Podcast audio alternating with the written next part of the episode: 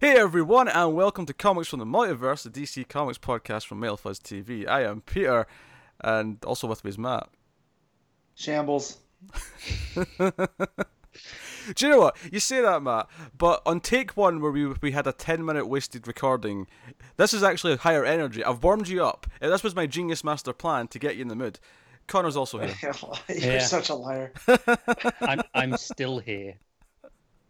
I mean, Connor's not changed, but war- Matt's warmed up. This was genius for Matt's side of things. So Well, also the Mountain Dew that I'm drinking might have kicked in, so that's also true. ca- That's caffeine's a hell of a thing. Caffeine is a hell of a thing.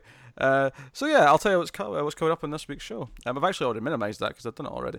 Uh, coming up on this week's show, Lots. we have The Flash 64, Detective Comics 998, Superman issue 8, Wonder Woman 64, Supergirl 27, Justice League Dark number 8, The Batman Who Laughs number 3, Titans 34, Hawkman number 9, and finally uh, the first issue in the new miniseries Wonder Twins issue 1. So that's what's coming up on the show. Plus some news, because there's some news this week to talk about. Uh, so yeah, if that's already quick, it's because we did that already. So I'm, I'm Yep. a little bit quicker. You know, I just saw Happy Death Day 2 last night, and I feel like I'm living in the.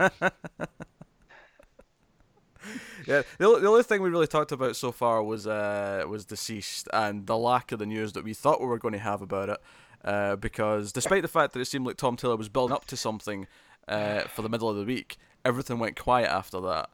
Even Yeah, though the te- basically, what it boils down to is we'll talk about it next week. We'll talk about it next week. But DCeased is a thing, uh, spelt with a DC and then East. Um, there's been some teaser art from Trevor Hairsine. Taylor's been dropping all these cryptic quotes this week, trying to build it up. It's been very funny. We talked about how amusing the marketing was and how he was being funny and responding to tweets in a very witty way. It was all very amusing. Uh, but we'll sum it up a little bit so as not Wait, to talk about it again. I just realized, uh, Trevor Hairsine, is that the Lemire's Animal Man artist? No, that's Trevor Foreman. That's Travel- Chavo Foreman. Yeah, Okay. yeah, Foreman. Hairsine. Okay. I, was Trevor say, Foreman, wow, I think I know him from a lot of uh, classic Star Wars stuff, if I'm recalling right. Every every time there's an artist that we don't know what Connor does, it's always a Star Wars thing. Well, I mean, that, that's his brand. I would expect that. Oh, he did X Men Dead, Deadly Genesis, which was a bit of a undead thing, too. Maybe he's good at Oh, really? zombies. Yeah, that's kind of a style. He's done Judge Dredd. Um, he did a Century Story. Yeah, not not a lot. I'm looking on Yeah, here. I see him at my uh, my local con pretty much every year. Yeah. Um. So I'm not seeing any even Star Wars on here. Maybe it's just at the con. He has a lot of Star Wars stuff. He um I'm he thinking it. does do a lot of Magic the Gathering art. Yeah, Ah, okay. Um, and Dungeons and Dragons miniatures. He did the art in a handbook. So, uh, yeah. Um, yeah, I mean, just to sum up my thoughts from before, um, from the, the 10 minutes of lost recording, um, I basically, I'm just a little disappointed because I was hoping this announcement would be an ongoing of some kind from DC with Tom Taylor. So, a little u- upset about that, but um, obviously I'll read Yeah. whatever he does because, you know, Tom. Oh, I, I didn't even press the button this time because this was a retake. Yeah. Let's, let's just knock out the button once at the end of this. Yeah. Tom Taylor. And with that, we that can- was that was the most forced button ever. Yeah, but it happened naturally last time. I felt like they're not getting their button fixed this week if I don't do it. You've got a quota to fill. I've got a quota to Yes. fill. anyway, uh, so other news. Um, so happy little thing first. Uh, they announced this week a new miniseries, a third Batman Turtles crossover, uh, with James Tynion coming back with artist Freddie Williams II, who did the last two. Uh, but this time, Kevin Eastman's also joining in, the creator of Turtles, the co-creator of Turtles. So that's pretty Cool. cool. I'll have something else not to read. Why the cynicism, Matt? I just I don't. It's it's fine. I don't need it. Yeah, you don't need it, but this- this is wrapping up a trilogy. I, I read the first one. I thought it was really enjoyable. If you like, if you grew up on Batman and Turtles, I feel like it's everything you ever wanted from a potential Batman Turtles crossover. So, um, Very very specific. Do you know what amuses me? yeah, is Pete hates expanded universe stuff. It's Yeah, I know. But oh, Batman Turtles crossover. Yes, sign me up. yeah, but they're both comics already. No, no, no. But just the, the idea of you're just like, oh, I need the crossovers, but I don't want, I don't want more of that stuff. It's just, just crossovers. It depends what it is. Weird to me. It's case by case. Yeah, all right. It's case by case. Um, I, I would never, I would never have assumed that I wanted a Batman Turtles thing. I only like it because I, I tried it and it was good. Like I read it. And it was enjoyable. So you know, they did a third one. They're saying this is going to wrap up the, the trilogy, as it were.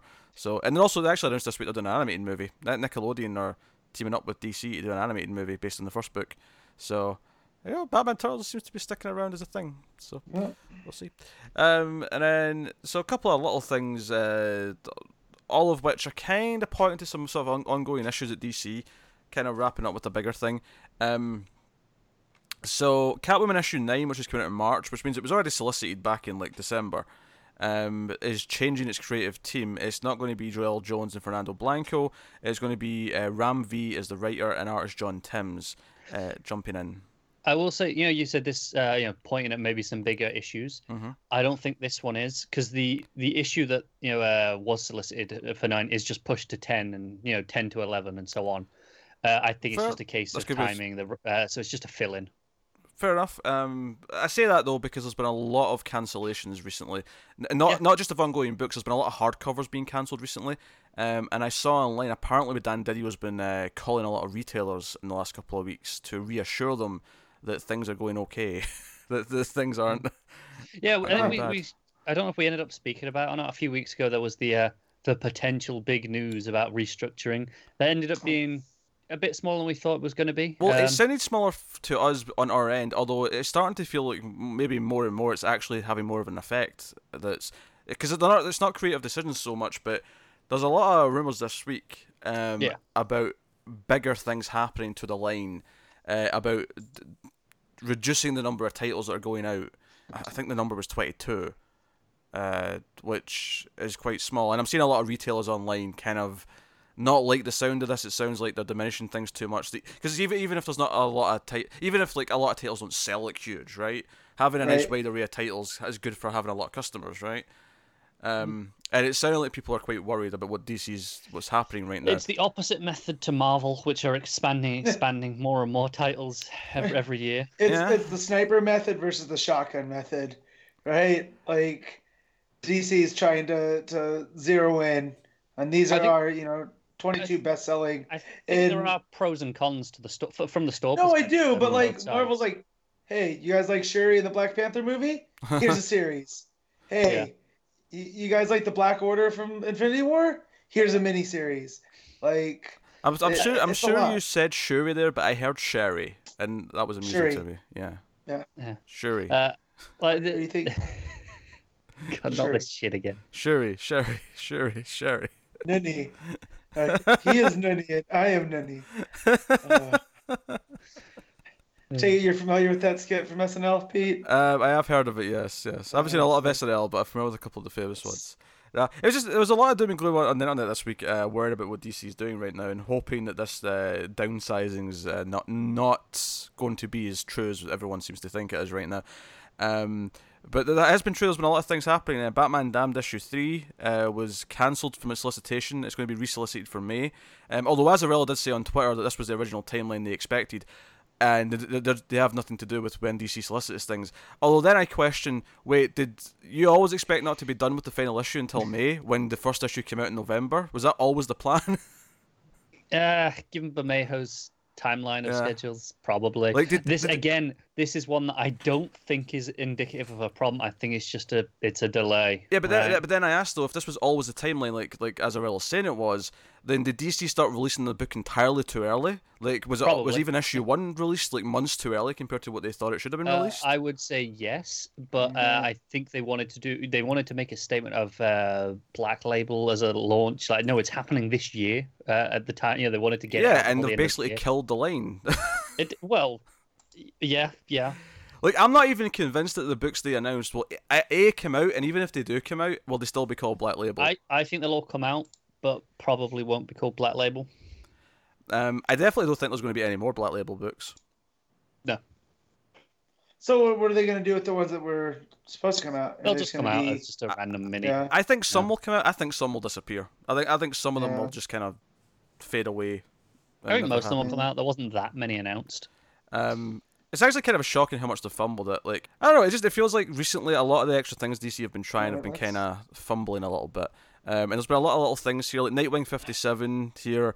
Um, there's a new, there's a co-writer on that issue, which is coming, and that's the that's the next issue out. That's like, Yeah, again, I think this is one where you know because uh, Lobdell's been having a co-writer for most of his issues, I think. Mm. Uh, and obviously there was some uh, some stuff went down before. yeah, Uh, so this is just a case of okay, no, they've they've probably known who was scripted because it's already done the issue, right? It's the script done, the art's just- pretty much feel- finished. It's printing in a week or two. it feels like there's been a lot of little things like this though recently. You know, like I feel like we went a long time without any of these little Yeah, problems creeping in, and then all of a sudden it feels like all this is happening. So so here's I, I I wikied the Black Label, and these are the ones right now hmm um, that that were listed. Were Batman Damned, hmm right? Superman Year One, which is slated for September 10th, 2019. All right. The other three are that were solicited were the other history of the DC universe by John Ridley. Which has been was one's- indef- that's indefinitely Yeah, cancelled. that's- well, indefinitely yeah. delayed or it's non-existent now. yeah, Uh, Batman Last Night on Earth, which is that Scott Snyder, Greg Capullo, That post-apocalypse. Yeah, because it's Snyder and Capullo. Yeah. That's still TBA, um, and it's supposed to be three issues. Other history of the DC universe was slated for five, and then the three Jokers with Geoff Johns and Jason Fabok. again, Um, may not be under the black label thing, but right. I think it will happen po- after Doomsday Clock. So um, uh, they also have the collected editions that are going to have the black label. Yes. I've already Label? had those. Yeah, they're, they're like all No, Star I know, Supermans came out and stuff like that. Yeah. Yeah. it, well, no, it has them going through September to Superman Year One, um, but it's got you know Batman White Knight, All Star Superman, DC New Frontier, which is supposed to come out this upcoming week. Uh, Watchmen, Kingdom Come, Frank Miller's Ronin, and then Batman Damned and Superman Year One. So it might just be a collection. Like these Uh, are yeah, the the first couple, the first couple of those did come out under the black label, Yeah. though, right? Um, Yeah. uh, White Knight and what was the second one? Superman All Star. Yeah, that came out under the label. Yeah.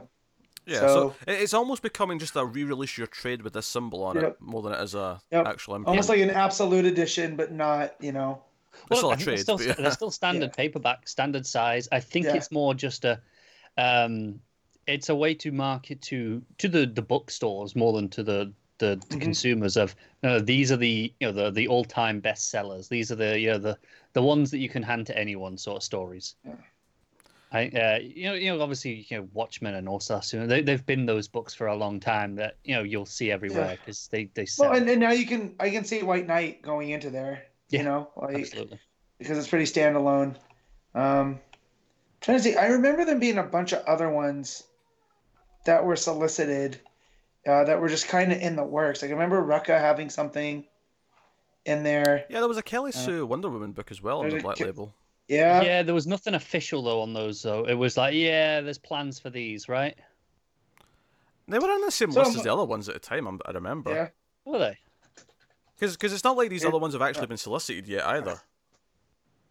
That's No. true. But None of Um, them have been. Like. Because that was the discussion that we had. It was like, well, we'll actually believe these when I've 'cause got they all seem like proof of concepts more Because than they were Batman actual Damned is, is literally the only one that's ever been solicited. yeah. So I've got uh I've got the um the original article hmm from uh, this is from March last Yeah. year. So WonderCon, right? Yeah, ages Yeah. ago, far too early.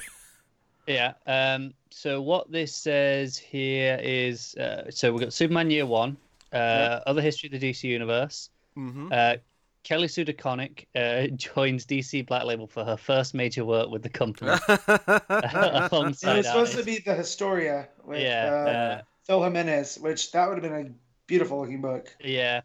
Uh, other things, yeah, Batman Last Wonder Woman- Wonder, Wonder Woman, Woman, Diana's, Diana's daughter, daughter. was by the Greg Rucka. Ruckel one, which Yeah. again I think is one that will happen. I think that'll be the follow up to. It'll be the, the final part of his Wonder Woman story, right? And it'll happen whenever whoever, whoever the artist is is free because it'll. Um, I know Rucka's working on a con- uh, a thing at the minute where he doesn't want to release anything until at least a full arc is finished in the art. Mhm. Um, so it'll be a case of he won't you know that won't even get announced till it's done, uh, pretty much. Um, so, but I think that will happen. Whether it's under Black Label though, different question. Mm. Yeah. So, so that's what I'm thinking with uh, like what what Pete was saying is these might just come out, but not Black Label's done. Black Label has a concept of Oh yeah, kind of like All Star was, Yeah. where I- we were I going to have will all tell these other you now, the mo the, the thing that killed it was backtracking on the bat dick. Mm. Now, not because that that oh it shouldn't have been there or it should have been there.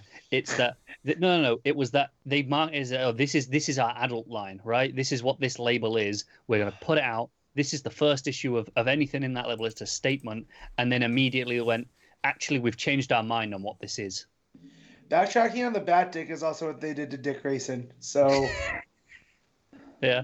I'm saying. Very good about very good. Yeah, Uh, I, I I do think there's some things going on behind the scenes right now at DC that are shaking things up, and not necessarily for the Yeah. better right now. I'm hoping it's just some turmoil they can get through, like you know, some rough terrain that will they'll come out on the other end, and things will be better again. But I Yeah. do feel like right now there's a lot of little editorial decisions that are happening that are feeling kind of weird, and I don't necessarily even think it's Didio. Like, I mean, I, I blame Didio for like what's going on with Titans and shit like that. Don't get me wrong. Yeah. I, I feel like there's some well, it's fun to blame him. He's he's a good good villain. He's a fall Yeah. guy. But I, I feel like some of the things that are happening right now, like, I think the stuff with the Black Label is not Didio. I think that's more executive level um, Yeah, yeah. decisions that are happening. So well, like in Zoom and Ink, like I was all excited for those, and we still haven't had any Oh, of those come out. So like really soon. yeah, I know, but I feel like they announced them far too early. it's because they're for Uh, bookshops rather Yeah, than for comics. It's a Yeah, I know. entirely. But Yeah. like I've forgotten they're coming. Like if I Uh, wasn't uh, doing a weekly show, Yeah, I, I you know. think the jury's out in Ink and Zoom. I think Ink Zoom might be fine. I don't think there's anything to worry about there with them yet. They're they, they're I think uh, their younger audience stuff uh, has been one of the most consistent areas over the past decade for DC. You know, with uh, you know the, the superhero girls and you know all the other stuff they've had going, uh, and then now into to Zoom. I think it has been one of the most consistent areas. I just I guess I'm saying I, I hope they like soon like you know when they're getting out of this rough patch you know behind the scenes. Um, I really hope that no good creators or books get the shaft because of what's going on. I, I hope it doesn't like end up with some casualties because of it. But that's always alright a Bendis concern. was a casualty. Sorry, I said it'd be alright if Bendis was a casualty. I feel like he's the one person who's probably safe. Connor, Connor Yeah. you don't read any Bendis, therefore you don't I get know, to say but he's going to be doing an event, and then I'm gonna ha- and then I'm gonna be like, oh, now I'm missing a DC event. Oh. Just, you know. Okay, so we had another announcement uh, this week. Um, it's got DC are going to be spotlighting villains in a year-long initiative beginning this May called Year of the Villain. Uh, it's going to have a there's going to be a free comic book day one shot. Essentially, it's actually a f- it's kind of what they did last year, where it's a few days earlier and it's twenty five cents, but it's basically the free comic book Which day thing. is what the retailers pay for the free comic books anyway. Yeah. They pay 25 cents for every copy. So yeah, because last My year a lot of- had them for free. Yeah, so- basically the shops now get to decide do they want to put them in for free or do they want to charge the twenty five cents. It's up Yeah. to them. Uh, but yeah, so they're putting this out. Um, it's a one shot anthology with uh, stories uh, tying into the upcoming Batman, Justice League, and Superman titles, including City of Bane and a story arc in Tom King's Batman, uh, and a continuation of the Batman Who Laughs limited series. Uh, it's going into a new title launching in the summer. So it's kind of unclear what this is exactly in terms of the year long thing. I'm assuming it'll be a couple of mini series, maybe some one shots over the year, but I'm not sure. Uh, Issue Yeah. number one, Dan Didio. I'm sure we'll get the announcement at WonderCon. Probably, probably. But right now it's just this this one shot and then promising more stuff. But it does kind of imply there are a sequel to the Man Batman Who Laughs uh, coming over the summer.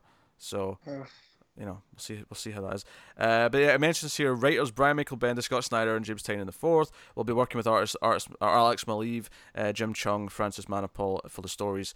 Uh, Capullo's doing the, the cover art. Um, so it's worth mentioning That whatever. The, it. Hold on, hold on. That list of names there. yes. Holy shit. Well, here's the thing. So the Bendis Maleev story, I'm going to assume that's going to lead into the Leviathan thing, whatever they're doing. Yeah. Probably. Yeah, it, it's, it's all last year with the new Justice stuff. The three stories all led into the new books. Are, are- I wonder. Uh, Yeah. I know um, the Bendis Maleev story from Detective 1000 went up online right the other day. Yes. Yeah, you know, for, you know that you can just Yeah. just like uh, Tom King's story from last year's action Day. yeah, yeah. Yeah. I, obviously, I've not read. I wonder does that play into any of that that Leviathan angle at all? You know, I'll- given I'll- that it's Maleev as well. It could. I'm waiting till the book to read it. I don't want to read it beforehand. so- Yeah. All right. I assume Uh, I assume this is one of those really short, like two or three page ones, given that they put it up for free. Yeah, I mean, I, I think King's one last year was six or seven, and they put that out for free, so it could be. Is it that long? Could, Okay, could, could be that Yeah. long again. Remember Superman on the sun? No, I remember it. I'm Yeah. just Yeah. obviously in my head it was shorter. It just No. I'm just loving that our, our DC hating friend Mario has to deal with his two of his favorite creators, Bendis and Maleev, working at DC. I I love it. this is like this is when salt becomes sweet. Uh, it's sweet on Matt's Yeah. end, but salty on the other end. Yeah, like. Uh, that said, Oh, he, he has been reading uh, Superman in action since Bendis came on. Of course, he's not impressed because nothing impresses Mario. yeah. So I mean, I, as for my anticipation for this, it's just kind of I'm I'm at neutral right now because I don't really know what it's leading to. Uh, No, I'm so- I, I'm excited for the based on the other teams. Oh, the teams are Uh, fine. the, the yeah, Snyder, Tynion and Manapul. yeah, the, the the Snyder one specifically, I assume will tie in with uh his Justice League books. It's Cheung on art, right? So I assume Yeah. that's going to be some Legion of Doom something. well, they whatever. mentioned one's tying into Batman Who Laughs, so you'd think that'd be the Snyder one. Oh, okay, fair enough. Could be Tynion though, because we know how they trade. That's true. That's true. Yeah. Oh, yeah, Tyne, I was gonna say if, if it's if it's um Batman Who Laughs. If not, I would gonna say it's something to do with the other kind. Maybe yeah. Yeah. Um, Ooh, Manapul, other kind. How Yeah, disgustingly sweet that would look. yeah. I don't know if he's the right artist for the other kind. Is That's what I'm saying. is Manapul It good would- for horror? I don't know if he is. He can pull it off. Yeah. Hmm. I don't know. That's debatable. Uh, but alright. Uh, that, that was that was that was the news, basically. So, there you go. We'll we'll move on. We'll move on to books. We'll start with the Flash, number sixty-four. don't know. Onward. Well, I guess I was expecting you, one of you idiots, to say something, and uh, you just didn't. So I was like, We're- oh, I we're guess I'll just for books. I'll just Yeah. I'll, st- I'll stroll out of the book then. Flash 64, uh, written by Josh Williamson, art by Rafa Sandoval, uh, mercifully replacing Guillem March from the last issue of the crossover. Yeah. Oh boy. Yeah. Still though, Sandoval on, on Flash is so weird. Yeah, it's not the, it's not the best thing ever, but it is much, much, Oh. much, Yeah, much, well, much, much, saying- much, Better. much better. I, I don't have issues like that Connor did early on, but it definitely does not match the Flash style still. But hey, you know, um, Honestly, he's a uh, workhorse. The Flash isn't my biggest problem in this book. I- I- It's specifically, you know, this issue. It's uh, Gotham Girl's face always looks really, really smooth.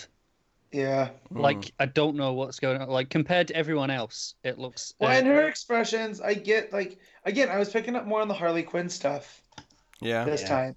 Yeah, it's looking. You know? It's it's like this really smooth, dulled over look, whereas everyone else has, you know, like shading and stuff on their she has. faces. Re- she's a really good skincare routine. That's all it is, Connor. Yeah, yeah, all That's, right. that's her powers. Sean Venom does wonders for Uh, the skin. Yeah. It does. Um, it does. I uh I will say that Williamson has nailed the banter.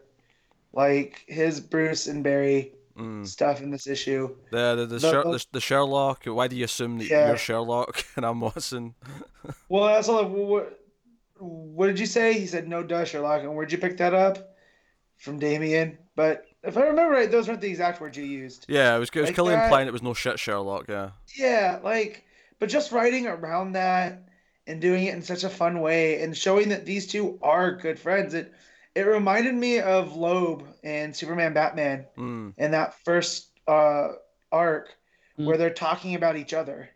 And you know, here it's it's Bruce talking about Barry and Barry talking about Bruce and I, I think to go back to the, the that Loeb comparison, the one moment that, that really captures that more or most for me is um when they're talking. You know, it's it's the the bit about being the the best detective, yeah, and uh, you know, you know, Bruce is like, you know, you know, Barry might be the only other. Det- you know, I I wonder if I'm you know the the, the, the world's best greatest detective. well, he puts and yeah, he puts like, doubt oh, in he is. Batman's mind. Yeah. Yeah.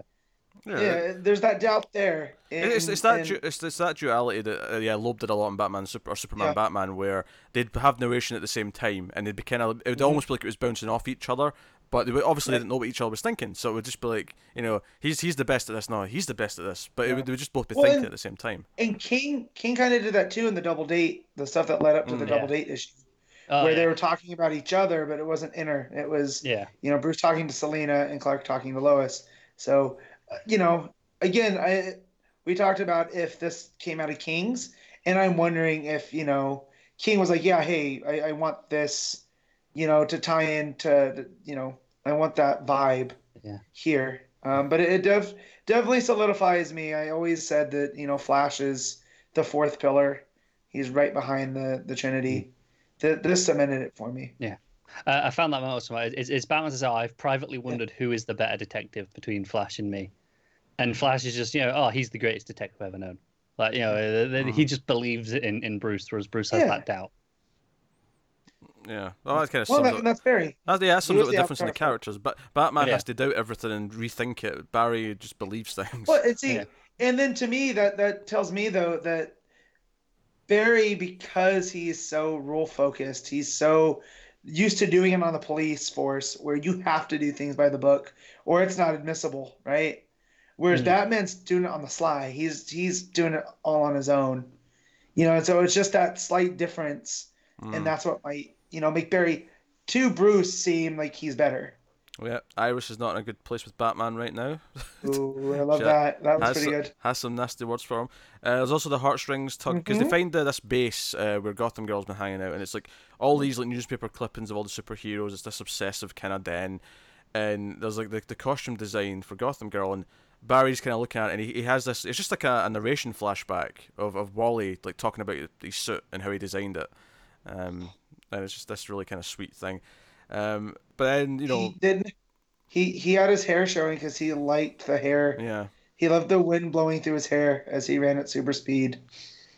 I was like, God damn it! Yep. Uh, so they find all these Venom tanks with all these clones, and I was like, wait, is the Gotham we've been seeing with Gotham Girl even the real? Like, is that just another clone? Is that just is it the real one that died? or- Probably. you know. Yeah, Um, and then Barry's like, he like, "Did- did you send her to Sanctuary? Because he finds one of the masks, and he's like, did you send her to Sanctuary? And did she not get helped? Uh, thinking that you know Sanctuary basically proved to be a failure, but yet Wally and that still gets sent there anyway. Um, but Gotham Girl shows up before the, the, the heated debate can get get any further, and she triggers all the clones who all kind of show up and start fighting them. Um, and that's kind of the, the big cliffhanger at the end of the issue. Um, uh, do you know what small moment I liked actually? I liked when Batman kind of admitted that it's it's not that the the you know Gotham Girl using her powers would eventually kill her was a lie. That's still true. But he kind of admits that when he said to her not to use her powers, it was maybe more rooted in the idea that he didn't want her to to go into this life. You know, as much as it was about like Yeah. not killing herself by draining her energy. I like that that little story. yeah. Well, yeah, because it's it's being a hero is what's probably gonna be your downfall, because that's what it was for Wally. Yeah. You I'm, know, I'm a bit That's what it's been conflicted on this issue though, characters. because as much as I like all this stuff that we're talking about with with uh, Bruce and Flash, The the plot with Gotham Girl's not so hot. oh, I, and I really dislike this angle that, that we've taken her down and and this voice for her now. Um, Her voice does feel really off compared to what we had before, and yeah, she feels like she's actually just completely psychotic now, and it's hard to kind of it I- feels like a totally if- different character. Although, what if she's been using the venom? Because we know that venom does, you know. I, I considered that. Yeah, I considered that the reason why she's so different is because she's got venom in her system. Maybe. But we don't know that. I'm, I'm pure speculation. Oh, Let me just say, I, I, think, want to give her full credit for for having a, a castle on a Caribbean island, total Bond villain style. Like, Yeah, I can't argue with that. That's boss. and, and it looked like the command center from Power Rangers to me. So, Hang on, I'm gonna have to go back and look at it from the exterior track. now. Alpha, give me Justice League members with an attitude. Aye, Oh, aye, okay. aye, aye, aye. no, I, I see it. Take away some of those trees. Yeah, like I, that's what I was getting vibes from. I So- Where's the Where's the Dragon Zord? Come on, do Uh, do By the do way, do do. sidetrack. do. Oh, yeah. Um, Shattered Grid. That was the comic story, right? That wasn't a. Okay, so I saw a shirt through it was either one of those where they they only make it for a day, Yeah, yeah, one of those sites, and it had uh, the good, and it was the White Ranger, the bad, um, the the the Green Ranger, and then it said the Shattered, and it had the Shattered Dimension, whatever that was called. Yeah, there was like a, Uh, there was like an evil version of Tommy from another reality that had like a it was like white and green. It was yeah. It was all it was like an amalgam, and I was like, oh man, I wonder if Higgins has seen this because that was all his creation, right? Like. Yeah, I think so. Yep. and and, and it's become pop culture within. So I thought that was pretty cool. Yeah, there's even a new fighting video game coming out called Power Rangers Shattered Grid. For real. Yeah, Yeah. it's just uh, because the whole thing with Shattered Grid is I, I haven't read that story yet, but is that it brings in all is it mixes up all the Power Rangers together, so you get like different types of Power Rangers from different Right. eras. So the fighting game has like you can you know have the Red Ranger from the original versus the the yellow from like two generations later or whatever. Oh man, yeah, damn it. Now I have no excuse not to get these things. By the way, I finished Spider Man, oh, So- nice, nice. and no, I'm not crying. You're crying. Mhm. So And you waited till the end of the credits, of course. I, I did. Yeah. I did post credits. Good, good, So I will say the final boss fight was a little bit more simple than I was expecting. Um, yeah, yeah. So, but still, it, I I still have a, uh, a couple things to, to finich. I liked how Yeah, epic yeah. some of them felt though. There was there was a moment. This is no spoilers, but there's a moment where you're fighting like I think it's like Shocker and someone else, or maybe it's Electro and someone else. It's Electro and Vulture. Yeah, and it just feels this epic fight. Even even That though was- what you're doing is quite simple, it just feels really big and epic. That that because they're so spread out compared to some of the other combinations later in the Mm. game. That was the boss fight I had the hardest time with. Uh, the the other ones were you know you know just you gotta grind away, but I love that the, the So- talk of this book has been interrupted Yeah. by video Sorry. games, and it was Matt that did it. I know it, Weird, it, isn't it it? happens. yeah, yeah. That's what happens. Power Rangers takes us down on that. You know, tell me there should be a fighting game. Yeah, it's amazing. Anyways, um, yeah, the art. I again, I didn't have too much It's issue. It's just it feels off. It's, it's, it's, it's, Fine. There, there's some panels I really like. There's some panels that I think it looks a bit weird. You there know, are definitely some panels that I think are outright ugly, usually in relation to, to Flash. Um, you know, just that big bulky chest that, that, that Yeah. Yeah. I, for I find that it was just his head in a panel. It tended to work quite well because I didn't see his body. That's Yeah, right. There 'cause was Sam- there was a panel with a really awkward head tilt angle that I, Mm. I felt um, that was weird. Well, yeah, Sandoval kind of draws him like a football player, like where he has this big, broad shoulders. And Yeah, he's like, no, he's, he's Yes, meant to be sleek. Unlike He's Guillem. March, it doesn't look like he's actually got the armor on as well, which it did in the, No. the March issue last time. Yeah. True. yeah, yeah. So- And, and obviously, I uh, I critiqued the, the the Gotham girl's face just looking Yes. weird. It Yeah. looks unnatural compared to everyone else. If that was the style of face that everyone had, I wouldn't be questioning it. But because everyone else has Yeah. detail on their faces, shading and stuff, hers And- feels particularly weird. And yet somehow coming after March, this all feels like a nine out of ten art wise, just in comparison to him. Yeah. It- Um, it's still a step up, yeah. I will say, like, there's an almost awesome page where it, it's got uh, when they realize it's the Venom. Mm. Flash just looks so weird. Like he looks so bulky, but that the Batman uh, with with what he does with the capes and how it cuts into the panels, I think it looks really cool. Hmm. So, yeah, yeah, hit and miss, hit and miss. yeah. Yeah. But didn't destroy the issue uh, by any means. Oh, we rating it, Matt. Come on, we we giving it. Um, I'm gonna give it an eight. I, I mostly liked the banter and the Hmm. story. Even even with Gotham Girl, I'm not that tight into her, so her being crazy, there there can be a explanation, and I could look back next week when we get that explanation and go, oh well, this kind of didn't work out, and it would change it already. But as of right now, it's an eight. That's fair, Connor. Um, I'm gonna go with a seven. Um, as much as I like the the the, the Bruce and Barry stuff, just uh, felt a bit off in other places. Yeah, I'm gonna give it a seven as well. Um, kind of the similar reasons. I, I really like the Bruce and Barry stuff. Uh, the art's hit and miss though, and Gotham Girl still feels a bit weird. I like. I don't know if I care about her enough that I'm, I'm really even that annoyed. That if if she gets kind of ruined, I'm like, okay, Yeah. well that's no, her. yeah, it's Yeah. like well, all right, fine, but it, it still just it feels outplayed when you're reading it. It Yeah. just feels wrong, doesn't it? So I, I I don't feel like like oh my god, it's not it's not like when they're ruining Dick Grayson where I'm like, no, what are you doing? I'm just gonna like, okay, well if, she, if she changes and I don't like her anymore, then fine, just don't use her again. I'll live Yeah. with it. But um, yeah, so seven out of ten. It's good, but you know some you know caveats uh, to go along with it. So that'll take us on to Detective Comics 998. Peter J. Tomasi writing, Doug Mahnke on the art. Uh, next part of this, we ended last issue with Batman going to see Hugo Strange uh, to confront him about what's going on. Uh, Matt's shaking his head, so I'm feeling some Matt rage coming in. Uh, I, I agree with in regards to the Hugo Strange stuff. hmm Yeah, It there was, just, there was me. There was a BS cliffhanger. Yeah, was well. Like it, it's, it's there's it's a few pa- there's a few pages with Hugo Strange, and then Yeah. the story just shifts beyond. Because it turns But- out and- Batman was wrong. Hugo Strange has nothing to do with this. it adds Or so we nothing think. to the story. so we think, yes. No, Bizarrely though, I might have enjoyed the Hugo Strange stuff more. Not not in the sense that it ruined the cliffhanger and felt redundant, just in the sense that I liked the idea of it being Hugo Strange and I liked his dialogue more.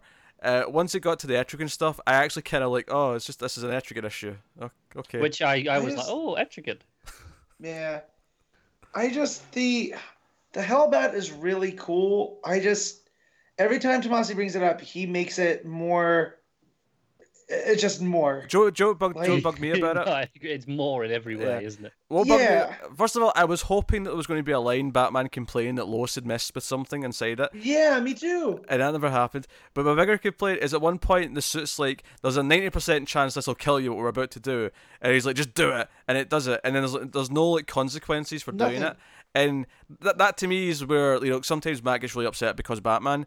That felt a bit mm-hmm. because Batman to me. It was like it's not even like treating it like it's a big deal. It's just no, Yeah. just do it. The argument is, well, he came out in the ten percent, so it's fine. But yeah, but Batman always comes out in the ten percent. he does. He does. Sometimes it comes out in the one percent or the the the point one percent.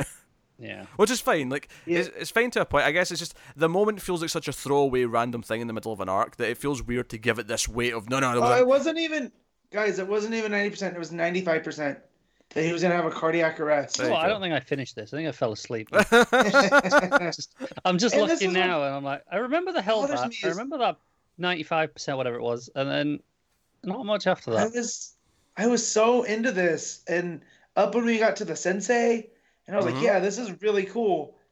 And now it's kind of unintelligible. Like I have zero clue what's going on, I I I especially when we get to the end. yeah I dug like- the first three issues as well. Um, uh, and then like I liked the last one a bit more than you did. I didn't hate it as well. Like I thought it was okay, whereas you hated it, Matt.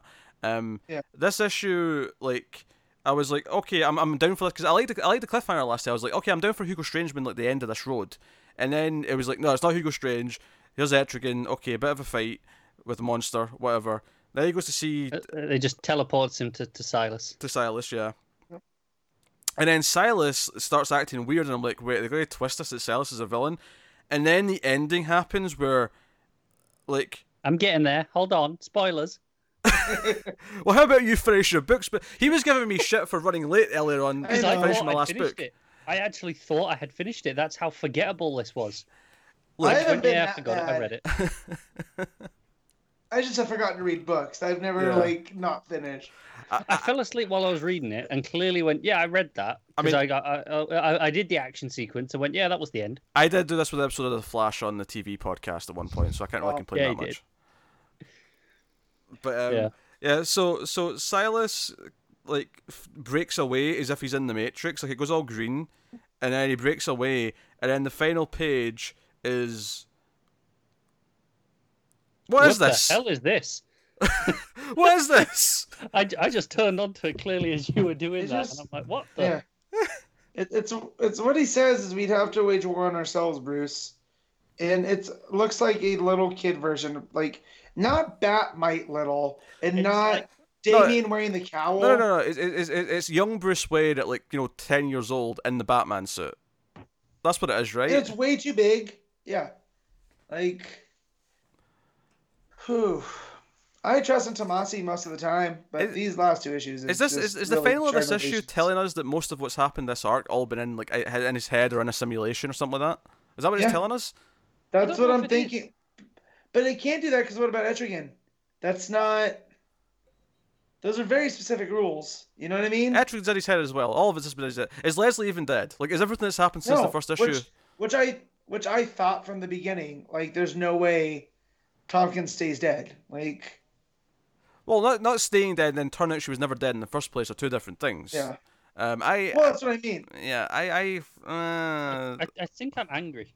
I don't like, yeah, I don't like the end of this issue at all. The end of this issue made Oh. me go, oh. Um, I, I got the last couple of these physically because I really liked the, the first few issues of this arc. I may actually Starting to switch back. that. Yeah, I, may- I Yeah. might switch Yeah. back. I thought, no, I'll get it physically because when thousands coming out, I'll get the thousandth one physically. Well, you might as well I'm- wait till after a thousand now. though. yeah. That's and that's what I'm doing. I'm Yeah. because I you know we all know I need to cut anyways. I don't have room, and I'm I'm this getting is on this, the block. yeah I'm getting this digitally, but I'm gonna get like a couple of copies of the thousand for various covers. I'm sure, like Yeah. I did with Action Thousand. So Because yeah, yeah. I got to this last page and I was like, Ugh. not that it ruined my day, but like this is the one book that I got to read on my break that day. I'm not and gonna lie. Makes me sour. I'm not gonna lie. I'm starting to have a really weird opinion on Tomasi. I feel like Tomasi keeps starting off good, and this happened mm-hmm. much quicker in this, this is than the with Superman. quickest he's ever gone Yeah. downhill, though. This is I'm starting to get this feeling where it's like, oh, it's a really promising start, and in the case of Superman's rebirth, it was like a good couple of arcs of a promising start, and then just decline and Yeah, a lot eh. of people will tell you a similar thing happened with his Batman and Robin. I think Batman and Robin actually was all right, in the, even in the rough patches. It but was- people will tell you you got 30 good issues and then it was shite, right? It was yeah, it was it was a roller coaster. It kept building and building and building, and then it dropped down way low, and then it picked right back up again. yeah. You know, because I Which- when which is why I dropped his it, like- Damian, Because I I, Yeah. I dropped that book um soon after Damian died. I think it was in that sort of period where I was Yeah. kind of his his Damian solo book that was like twelve issues is really good. Uh, his Green Lantern Corps, fantastic all throughout.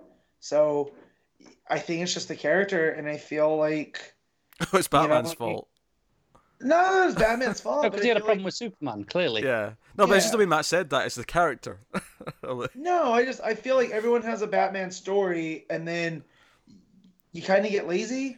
That's what they always say with with Superman is there's not, you know, Superman's not a bad character. Just bad writers have you know they don't know what to do with them, and I feel like with with Batman you can do all of the stuff, and he has too much he can do here. Like the fact that he's going over Bruce's like this arc's called mythology. It's just a, I think a little bit too much out of the gate. yeah. You know. I just that's that's the end of this issue. It was just one of those things where I just sort of went, "What the hell is this shit?" like that was my reaction to it. Like, but, but if we weren't getting another Bruce Wayne character like in King John, you know, the, the kid yeah. with with the the I'd still up hate it here. No, see, I think the But problem. yeah, but It's not a comparison to that character. I think the problem here is that it felt like this was a good detective story. Sure, the, the character was going after Batman's like allies and stuff and like something from his past, but it was a detective story about Batman figuring out the villain, right? Whereas King's whole run in Batman has been about deconstructing Batman, and that's fine, right? right, It's had its ups and its downs, but that's fine. The fact that this seems like it's turning into this arc is turning into deconstructing Batman again is like, oh no, we're doing that we in another don't need book. both books doing that. Yeah, Yeah. give me a romp. Give me a nice Batman romp. exactly. And that's always what whatever my issues with when Tynion was writing it, you know, like it was always a fun romp. yeah, Mm. Yeah, the team dynamic went on, and then even with Robinson, like that Two Face story was really up and down. well, But- that was issue to issue, like Yeah. great to shite. Yeah, It was all over the place. you know, yeah. This, this was rough. This this was this was rough. And... This is this is an issue of two halves though, because like ignoring the the three pages or so at the start of Hugo Strange, right? Mhm. You've got the first half with with Etrigan, and uh, and the fight with the Hellbat, which I I liked mostly, up other than the the because Batman. I'm like, yeah, this is all cool stuff, right?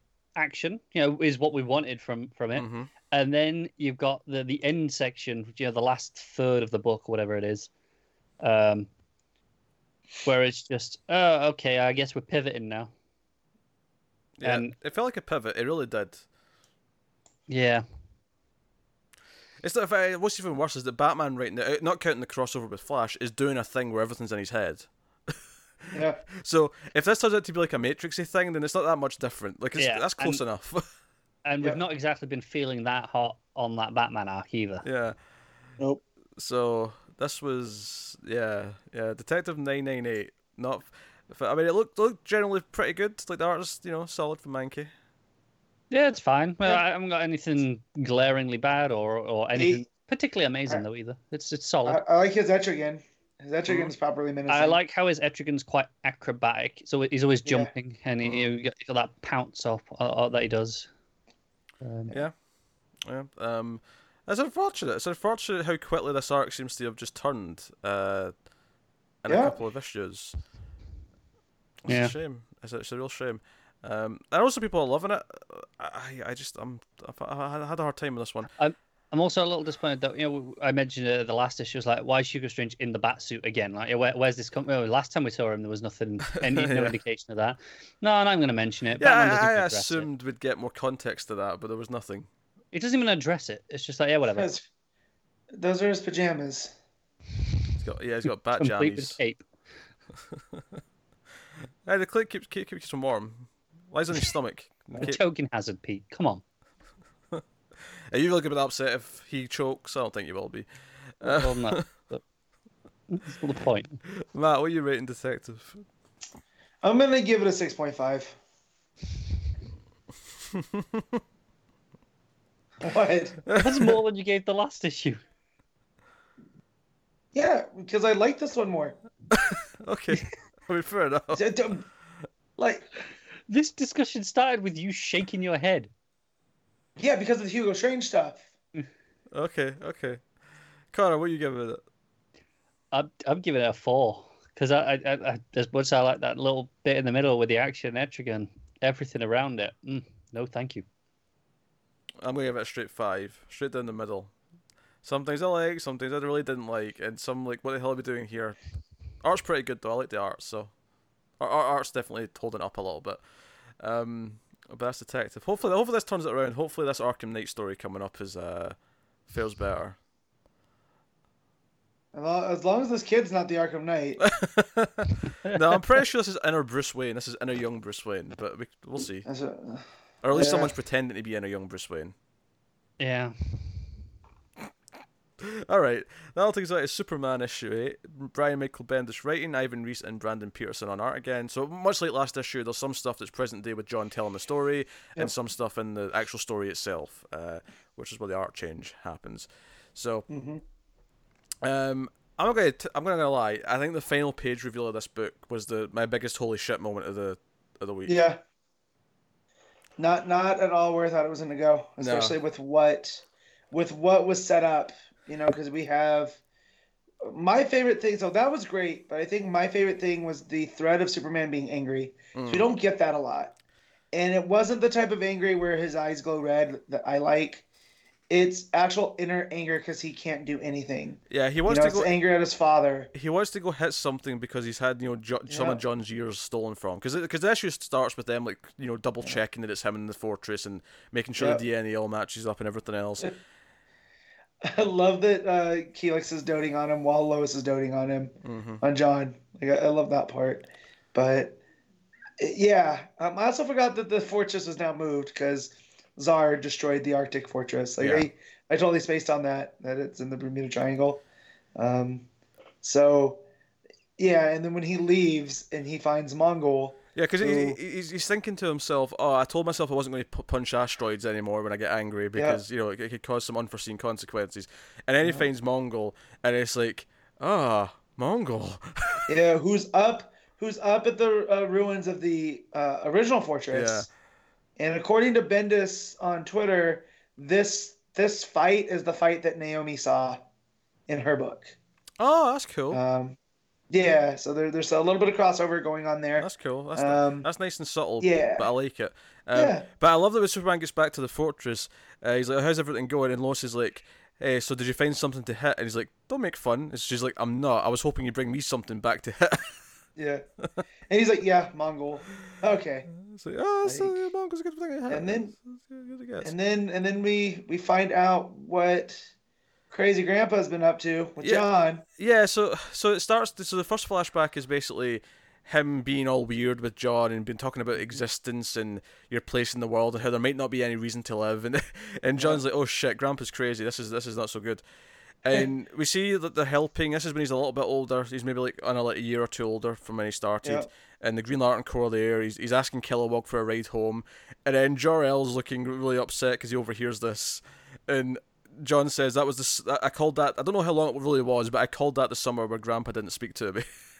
Yeah, and here's the thing. I'm thinking like him being crazy. He's this maniacal, mm, you know, guy, but clearly he has something going on, and and what keeps John there is is guilt. It's not like Jor-El's like you know you can't leave. It's the I'm disappointed you even want to leave. yeah, You know this is your this is your heritage, and and you're turning it down to run back to Earth, and and yeah, man, it's very complex because this is not what I thought it was gonna be, you know, and it's yeah, man, especially with where it ended. and, and Jor El's like, you know, okay, I'll take you home since you want to after he finally apologizes. Yeah. And then a black hole appears, and John gets sucked in, and it's like, okay, what's happening? Where's he going? Where's this? Where's this? Because it sounds like okay, he aged up a little bit, but it sounded like he was going to come Yeah. back maybe at age fourteen or something like that at this point. Yeah, And then it gets sucked into a black hole, and then the final page reveal is the crime syndicate standing over him. It looks like he went Yeah. to Earth three. yep. So that's that's And Wow. My favorite part about it is that on the build up to that page, because you know the, the narration here is him telling his parents what's going on, right? Mm. He's like, "Okay, Dad, I'm really, I'm, I'm really trying to describe this to you without making it sound uh, anything. I promise what happened next." And as you turn the page and see the crime syndicate, it was not your fault, because that's the big thing here. Is Superman blames himself for letting John go, Yeah. right? And Lois blames herself for not, you know, bringing him back. Um, but like, I love that reveal. It's like, oh shit, he goes, he goes, he's going to go through some dark stuff uh, in this time period. Um, Yep.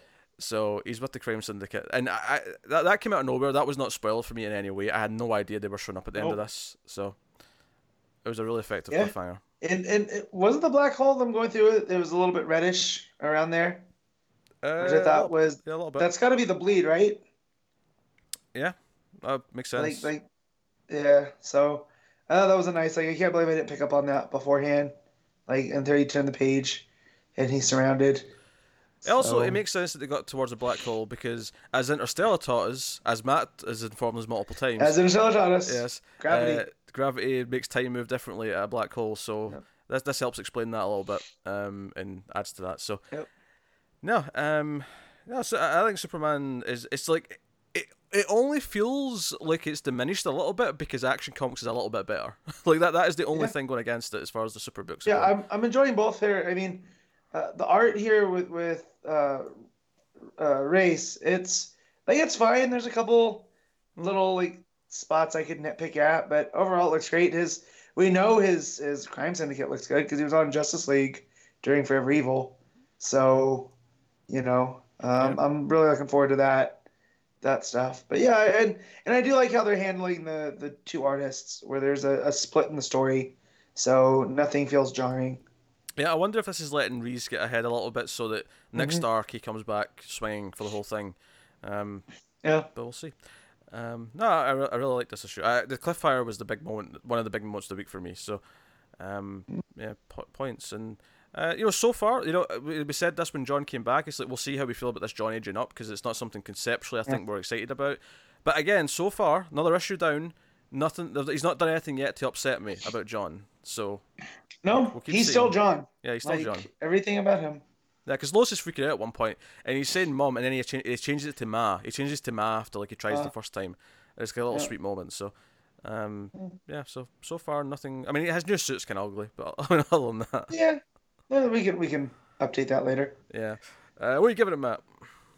I'm gonna give it an eight, eight point five. I'm gonna knock it up uh, a little bit from there. I will agree with eight point five. I think it would have been an eight, but I think that final page reveal Yeah. uh, doubled Yeah, yeah, that, yeah. that point five. It was it was a great moment. Uh, so that's Superman, uh, which will take us on to Wonder Woman issue sixty four. G. Willow Wilson writing with Jesus Merino on the art. And I feel sorry for Jesus Merino because he's coming after a very long line of great artists uh, since the start of this run. You know, Well- be- between Cary Nord and Xermanico and then Lupacchino last issue, lot to live up to. I, I also Yeah. think this might be some of his worst work that I've seen. That's fair. If you His if you go on, Cale is unsettling. if you go on to the third page, it's just after the title page. hmm Uh, it's it's uh, Stephen Diana. There's a yeah, there's a Wonder Woman panel where her face is What is that face? yeah. That is demonic. there's a scary face from Wonder Woman on that page. I, I noticed on that the as well. left-hand Side. Yeah. Yeah. Mm, not good. Yeah, Yeah, yeah, yeah. Um, it's where she's bandaging That- him up. Yeah, it's yeah, yeah, yeah, I know, I know. But then there's other stuff like when she's riding the Pegasus. Like I thought that it's, looks it's pretty not. good. uh, Do you know what? I think the Pegasus looks a bit weird. Uh, it's it's all the all the all the lines. It's really scratchy and it. Uh, the- That in, doesn't in this me. book, it, it, it's looked so clean and sleek, uh, and then all of a sudden here, it's it's all scratchy and shadowy, and no. it felt wrong for me. No, I would say the Pegasus because I think this is a very hit and miss issue. There's some pages where I think Diana's face looks great, and then there's some pages like that one that we were talking about with the bandages, uh, where it's just like, what is happening here? What, what what's going on? Um, Yeah. I wonder Oh, how Mike's how rushed this might have been, like how late this job was given to Merino, like you know when they realized, oh, we need another artist to fill in for this issue. Like I wonder what the time frame was, if it was like shorter than normal, because It probably was. Um, which I guess. Oh, Oh, Matt. Matt. Matt, you make you make make Matt make alert. Yeah, which is uh, it's unfortunate, but like, I mean, it feels it doesn't even, it doesn't even feel in tone with the art that we've had before on the book. Mm. Is is frustrating. It feels like oh, who's free? Oh, they'll do. Yeah. Yeah. Yeah. That So- said, I really like the story. Oh Like sure. getting getting out of the art, the story here. Uh, Veronica Cale has jumped into my top five villains for sure. Um, and I know people would call her she's like just female Lex Luthor, but I love how much more personal it is with her and Diana. Yeah, the motivation is way more interesting because so Yeah. obviously we've been concerned that Themyscira and Olympus have all disappeared, right? They're all gone, and Mm-hmm. Diana's been worried about that. And one thing that I don't think we even considered from Veronica Cale's perspective is that she finds out about this. It's like, wait, my daughter's supposed to be in Themyscira. Are you telling me my daughter's lost with everyone else, so she's gone now? And how that reignites her motivation to go after Wonder Woman and everything Yep. else. because so- you promised me she'd be safe, Yeah. and now she's not safe. So this is on you. Yeah, Yeah, I, I, do love think it. she felt a bit a little bit even more Lex Luthor than usual in Yeah, this and, issue. and I and I'm gonna give uh, Wilson time to, to figure that out because this is the first time she's using her, and you gotta you gotta I'm I'm gonna give her time to adjust that voice because I, I feel like it can come because there's potential there. I feel Uh, I think the Um, motivation makes it distinct enough for now. I, I think the motivation makes it feel unique. yeah Um, so basically, what happens is Wonder Woman's called to this uh, big crater that's that's that's hit Yeah. uh, in the city, and it turns out that it's Nemesis, and Nemesis is there on behalf of Cale, and the whole thing, and this is where you sort of say it feels a bit Lex Luthor, is that Cale then says, "No, wait, Nemesis works for me. Why are you attacking my employee?" And kind of turns it into a bit of a, a tangled web of uh, so and I went back because when I was reading it I was Hmm. like oh no Nemesis attacked Diana, and you go back and it's like no Diana came in started Ne- yelling Nemesis was there. yeah. yeah. But we don't know, so Yeah, Diana got a bit hot headed, and even though we know why she's thinking what she's thinking, it's Yeah. been well orchestrated. Uh, so yeah. Yeah, you know, no, I, enjoy, I enjoyed the story. Uh, you know, I'm I- enjoying this run a lot. This this was easily the worst art of any of the issues though since the start of the run. it's not even Oh, close. easy. Yeah, Yeah, Yeah. Um, I just I want to know how Krail, uh, Krail, Cale was was able to chain a god, right? And even even Nemesis might be a, a lower, you know, lesser god. like she's got her locked up in her basement, basically. You know, in, in Yeah. those first couple of pages. So, what's going on with the, you know, wh- wh- what happened in the realm of the gods? Is this tied into what's going on in Justice League Dark? You know, like, are we gonna find that out later, or or what? I don't know. Um, But it's, it's, I, don't, I don't know. Uh, I don't know if it'll turn to dark, but I, I do think it would make it more context to how Cale yeah, achieves such a thing, perhaps. Um, i- if not how she did it specifically Nemesis, we might see how she did it with someone else, Yeah. and it'll explain in hindsight. yeah, yeah, yeah. Yeah. So- Um, but yeah, so yeah, so basically, Cale. Bel- uh, I mean, this is the thing. Like, how much we believe Cale is is open for debate here. But she says to Diana, "No, no, no. I know more than you because I've been speaking to Nemesis and so on. Themyscira is gone. Olympus is gone. They're all they're all gone. Um, you're alone. You're not you're not just like uh, excluded now. You you're a refugee." And uh, we end the issue with Diana flying off and crying Oh. in the sky. Um, so you know, it, like uh, I- I'm, Which- I'm digging the story. Yeah, which considering where it started from in that war zone Mm. with that civil war and and whatnot, and her going to to Ares and them having to have their you know settle their issues, you know, to to those new characters from the last issue, you know, all the the, the that went with Steve, you know, the the mythical creatures and whatnot. It's very an interesting take on the story of how are they going to fit into the society. Yeah. No, I'm, I'm I'm digging what she's doing with the character. I, I think it's working. agree with that. Cool. All right, what, what are you giving it, Matt? Mm. So with if this art had been a lot better, I would give it a much higher score, Mhm. and that pains me because I did enjoy the story in this. But I got to give this a seven point five. I, I think that's pretty fair, Connor. Uh, I'm going lower. Similar reasons. The art Sure. really distracted me, and then also I, I thought this was the most Luthor-esque that that that Cale's felt in a long time for me. Uh, so I'm going with a six point five. I'll, I'm going to concur with Matt with seven point five. I think the art stops it from hitting the that eight level. Um, Yeah. but uh, I, do, I do like what the story's doing uh, quite a bit. So uh, you go. that's Wonder Woman, uh, which will take us on to Supergirl issue 27. Marc Andreyko writing with Eduardo Pansica on the art. First time the artist has changed, I believe, actually on this Supergirl book since the start of this run. Um, Yeah. not necessarily for the for the worst though. Um, I think the art in this is pretty strong. Um, Yeah, I like Pansica. yeah, it's pretty solid. There's some great pages here. There's you know there's a giant page. There's a full page spread of uh, Supergirl swinging a big axe, which I'm sure Matt was Yeah, into. I, that's always a big. Um, all the different aliens too. Like, this is an undertaking because not only do you have Zinder, and apparently his mother, who we find out that that the ice crystal, Lady, yeah, the you villain. know, lady is is his adoptive mother who rescued him from who knows where, you know, um, and whatnot. But then you have all the Omega Men. You have all of um, of Hokum's, you know, creatures and Spice, and like, it's a lot going on here, and I think it manages really well. Yeah. No, I mean, I actually I liked because I've been enjoying this one a lot, and I, I did say the last issue might have been my least favorite just because it felt like it was setting so much stuff up. I think this Yeah. one benefits from that though because this one feels like a lot more like payoff. I, I felt like this one moved a lot better because it was like, no, we're in the mix of it now. And Supergirl is like, I don't have like I have like almost no power left because my my you know my solar Mm. you know energy is depleted. Uh, so she's actually just got a blaster gun and she's like just in this fight like a, it's like a sci-fi war action Yeah. movie on this space station and her the Omega Men are taking out the bad guys.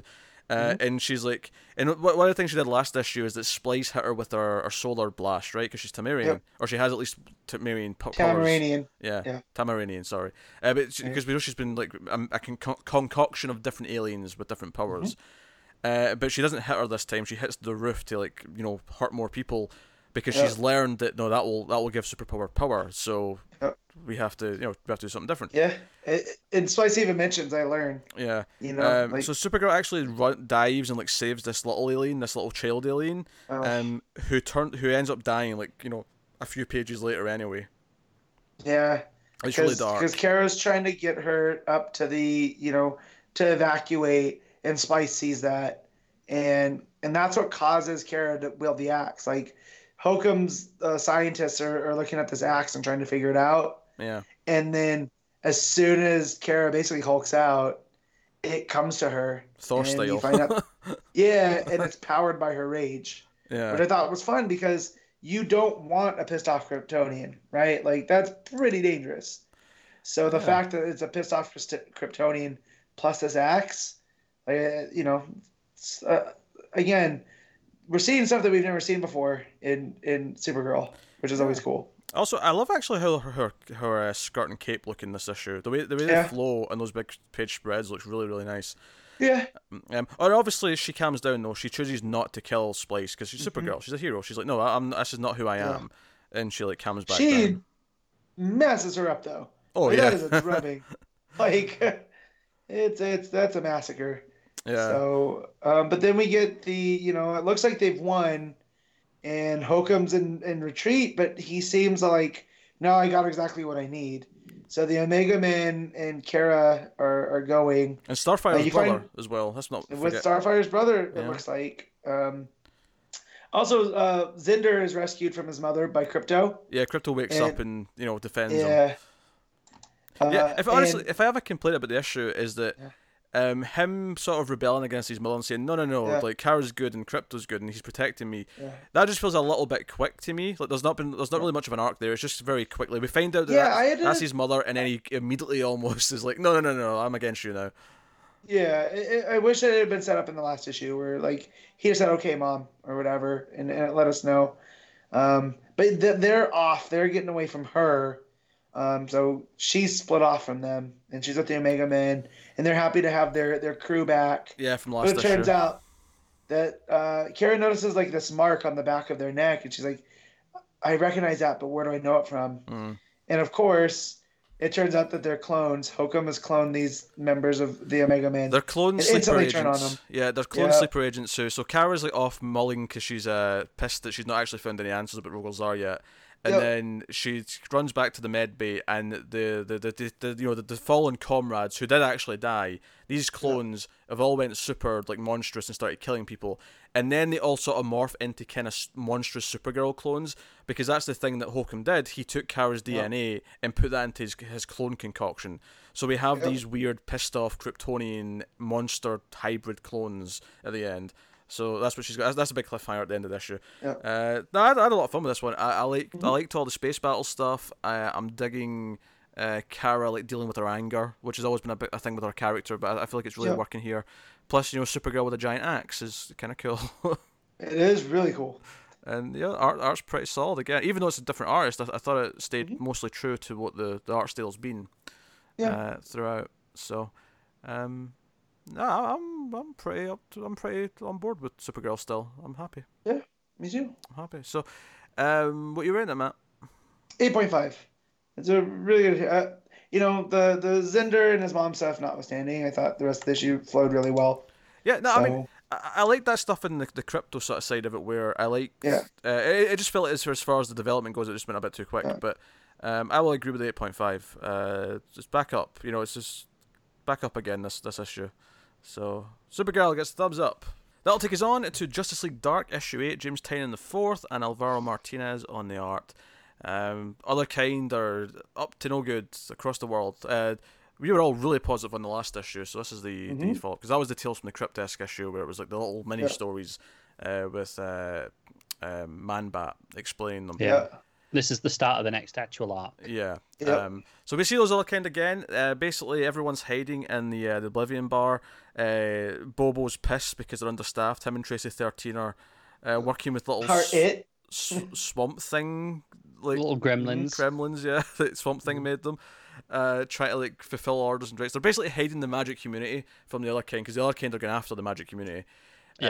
Uh, however, by the end of the issue, uh, the Upside Down Man appears, and so does the other all the Otherkind we met in the last issue. The, you know the the weird. I can't remember what they're called. Any of them are called, but the the green one that's like a like a tank full of body parts. Yeah, the blob. Yeah, blob. There you go. Uh, him and the other ones all show up, and basically it was posed to Bobo earlier in the issue that maybe he should take them to Myrra because that's kind of a dimension. Maybe that's a good place to hide. And he doesn't really want to, but obviously they're, they're all getting attacked. They're going to die. A couple of red shirts do go down, so he opens up the portal and he takes them all to Myrra. So that, that's kind of the big that side of it. Meanwhile, Zatanna and Wonder Woman are investigating uh, the Magic World and looking for uh, uh, Mordru, and they're, they're doing that, uh, and then uh, Man Bat is doing experiments trying to figure out magic from a Yeah, science. He, He's- he is trying to be magical. He's Yes. like, well, Yeah. most of it is just accepting that you can do it. Yes. And he's like, I get that. That's fine. Uh, he ends up bringing out uh, that younger Doctor Fate dude. Khalid. Yeah. Khalid. Khalid, yeah. Uh, he, he brings him out, um, and he's like, no, you have to understand, you know, Fate's been planning for all this. He's been trying this, and he's, you know, he knew it was going to happen when the other kind would, would attack and how the magic community would react. And the big final cliffhanger of the book is that Wonder Woman and, no, sorry, not Wonder Woman, sorry, the, the people who go to Myrra, uh, Yeah. Yeah. they go to Myrra, and then it's like, okay, we're safe for now. And then, you know, Bobo and that turn around, and Fate and other Fates are there? Lord of Order. No, the Lords Huh? of Order. Lords of so Order, It's there. Nabu, not Fate. Okay, Nabu I- and the I'm- Lords of Order are there. Yeah. Uh, So uh, the fact that that he brought Khalid out of the vase yeah. tells me that by the end of this arc, they're going to be bonded. You Yeah, he's gonna be the back new with the helmet. Fate. Yeah, so Which we'll have, we'll have okay like a good with, fate 'cause- back, yeah. He was uh, him as fate was good in that Um, short short run that we had at the Yeah, end of the clearly, clearly, clearly So- my lack of magic DC knowledge is kind of limiting me here because Yeah, I, I had no idea who well, this team were. Now, I have a question. yeah. Uh-huh. Am I i- on that final page? The fate helmet is melted, right? Yes. Yes. You guys didn't see that, right? No. Right. Also, bloody shite in brimstone. It's carried over. Oh, okay. Ah. Because when I saw it on this cover, I thought, oh, it's just a stylistic thing, you know, because all the characters are melting Yeah. into it. Yeah. And I thought, oh, that's cool. And then I got to the end, I was like, oh, for God's sake, that thing actually stuck. Wow. Ugh. That's pretty funny. I hate I hate that book even more now. Yeah. That's pretty funny. Um, also, uh, it should be said that Zatanna and Wonder Woman went and met with uh, Papa Midnite, Yes. Yeah. who, who that was a character that I haven't ran into too too often. but I need more of him. I've only He's seen him through cool. Constantine related stuff. Yeah, Mm. Uh, which uh, it's because that's kind of the, the his entryway into this is like. Yeah. So Constantine's out of this one, right? Well, if he's if he's screwed, then I'm definitely that- sticking yeah. out. Yeah. if that con man can't finagle his way out, no one can. Yeah. I'm getting out of here. So, the place that he ran, it was like the Oblivion Bar, but different. Yeah, yeah. Uh, Okay. The the like a hotel casino, right? kind of. Yeah. Wh- Like- Yeah. Which makes me want like, is this like a John Wick kind of place for magic people? Which, if not, we need to work on that. Yeah, it, it doesn't sound like Yeah. it was in another dimension like uh, Oblivion Bars, No. but it sounds like this No. was New York's like den for magic folk. Uh, Yeah, in my head it's New Orleans the- traditionally, Yeah. but obviously it's New York here. Yeah. But Mhm. um, I am just thinking that because I associate him with you know the lot of voodoo and that side of things. Yeah. yeah. Uh, But but uh but yeah, so the Otherkind basically are, are playing 4D chess with Nabu, and got them to where they wanted them. You know, basically chased them to to Myrra. Uh, Where- and- and- where the Lords of Order be waiting. yep. So. No, um, I'm really but, into this stuff. But the fact that Manbat is, has just learned that anybody can do magic if you have the intent. Like Yeah. all magic is is will personified to alter reality. I which- can't wait till we get a Green Lantern doing some Well, magic. but but that's kind of always what Alan Scott was. His whole the green flame was always more magical. it than was, yeah. was science based. So I like that it's tying back into you know you have fate and and now Yeah. you have you have that there. There are ties. We don't have the Justice Society there yet, but I feel Yeah, like there's yeah. there's stuff there. You know. Yeah, I'm with you. Yeah. Um, I don't like this as much as the last issue. I think the last issue for me was kind of my perfect issue, of Justice League Dark. This issue is kind of a mix of that with the things that I'm not as into. Like I, I don't really care about the, the, the larger magic world of the DCU that much. I still really like this issue a lot, and I Mhm. lo- you know I, I'm much more into that magic side of it. Uh, it's not as strong an issue as last time, though, Yeah. because you know last time was a phenomenal issue. Yeah, last issue last issue was the best issue of the book. And Easily, It yeah. might be a while before it's topped, if ever. So Mhm. Yeah, you know, so there's a lot to live up to. Um, but no, as, that's- as the start of a new arc, yeah, I'm Yeah. into it. I, do, I, I do like though that, that that two issues we spent with Myrra, which I didn't wasn't super into. I liked that it at least served a purpose in that Myrra's functioning in this plot again. It feels relevant. Yeah, Yeah. so I can I can kind of appreciate that, even if I wasn't into that two issue arc that much at the time. Um, yeah, and obviously Martinez is on the art still, so the art's as consistent as it's been. Yeah, lots of double page spreads. Lots of double page Mhm. layouts, lots of um, you know dark shadows, that kind of thing. Uh, you know, it's, it's what it's been, which is good because it's been good art. It's been good art since the start of the book, Yeah. so um, that's not a complaint. So uh, yeah, so what are you giving it, Matt? I'm gonna give this. Uh, do I do it? No, I'll give this an 8.5. I was gonna go nine, but because I really did enjoy this issue, but uh, I'm gonna rein myself in. All right, Connor. I'm also going with an 8.5. Yeah, I'm going with a seven. I'm a little bit, you know, just not as into the, the fate stuff and the, the magic stuff uh, in Papa Shango face. Um, so Papa Shango, how dare you, sir? that's what made me think of when he said Papa Midnite. I just thought of Papa Shango. yeah, well, that that's what Papa Shango was supposed to be. Yeah, You know, he was a, a, a voodoo dude. yeah. I'm gonna go let a cat in somewhere, but I will introduce this book before I go, so you can start talking about it. Uh, next Yeah. up, the Batman Who Laughs, issue three, Scott Snyder and Jock. Um, how did you feel about this one? I'll, I'll let Um, Matt go first. I, I sense he has opinions. Yeah, yeah. This is this is more of Snyder I don't like. Mhm. I'm just I'm gonna see this through because it's Snyder and Jock, and And I it's a have mini. feeling that it's a mini. I'm sure it's gonna have reverberations, but I'm just I don't like where it's going. I don't like a lot of the stuff that happens in it. You know, um, I if I wasn't on the show, I would probably quit reading it just because. I you know. really like large sections of this book. I This like is- the ideas. I don't like how they're being executed. I like No, the like- idea that they're they're bringing in these alternate Bruce Waynes, right? Yeah. Yes, mustache Bruce Wayne who fought the Penguin by having a rival casino. Yeah, like I just again the whole Infinite Earths. thing, I- I get it, but I'm also married to the 52 Earths. So this whole idea of the Dark Multiverse is just the Infinite Earths. I think Matt's wife would really be interested in that last sentence. Well, she knows. uh, She's the She mistress. The 52 Earths is the real wife. Yes. So, you know, so like, it's just it's Snyder getting his cake and eating it too, which which is fine. But like, again, just constantly the Batman who laughs always winning. I uh, No, I, I agree. I wasn't keen on the last third or so of the issue. That, that section. they like so I thought detective upset me, right? I'm just like, oh jeez. I got to this, I'm just like, what what is even going on? Hmm I really like the first two thirds though. All the stuff with uh with Junior and um the the other Yeah. the, other Batman whose name I- I'm I- forgetting with the guns, Grim Knight. The Grim Knight. Knight. Yeah, all that stuff I really liked. I thought that was really well done. Art's fantastic. Great sequences. Um, you know the you know the the Gordons being like, yeah, look, you know eh, whether or not is he cured? Isn't he? Should we leave him this way? Eh, you know the idea that we're pushing him back to, to being worse, and you know just because we need it right now, but it's going to be a bigger problem in the future. yeah. I like that stuff. I just also how hackneyed it is. I'm not here for that Gordon. I'm here for the other one. Like that's been the last five years in movies. Like I expect a little bit more from Snyder. You know?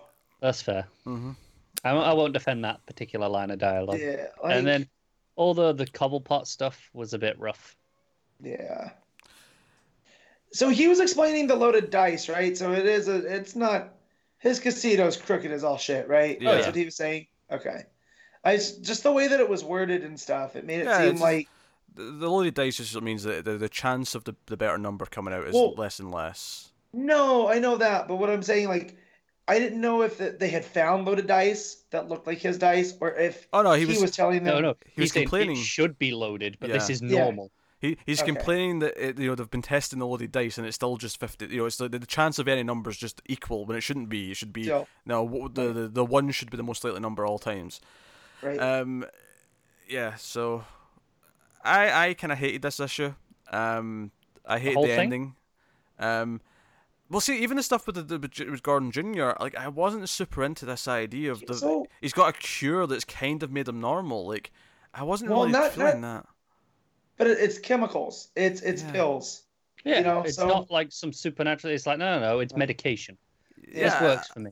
Yeah, I, I don't think I like that that much. Um, Um, he he created James Jr. Right? Like Snyder's a Yeah. That's Yeah. his character. So that's troubling. well, then.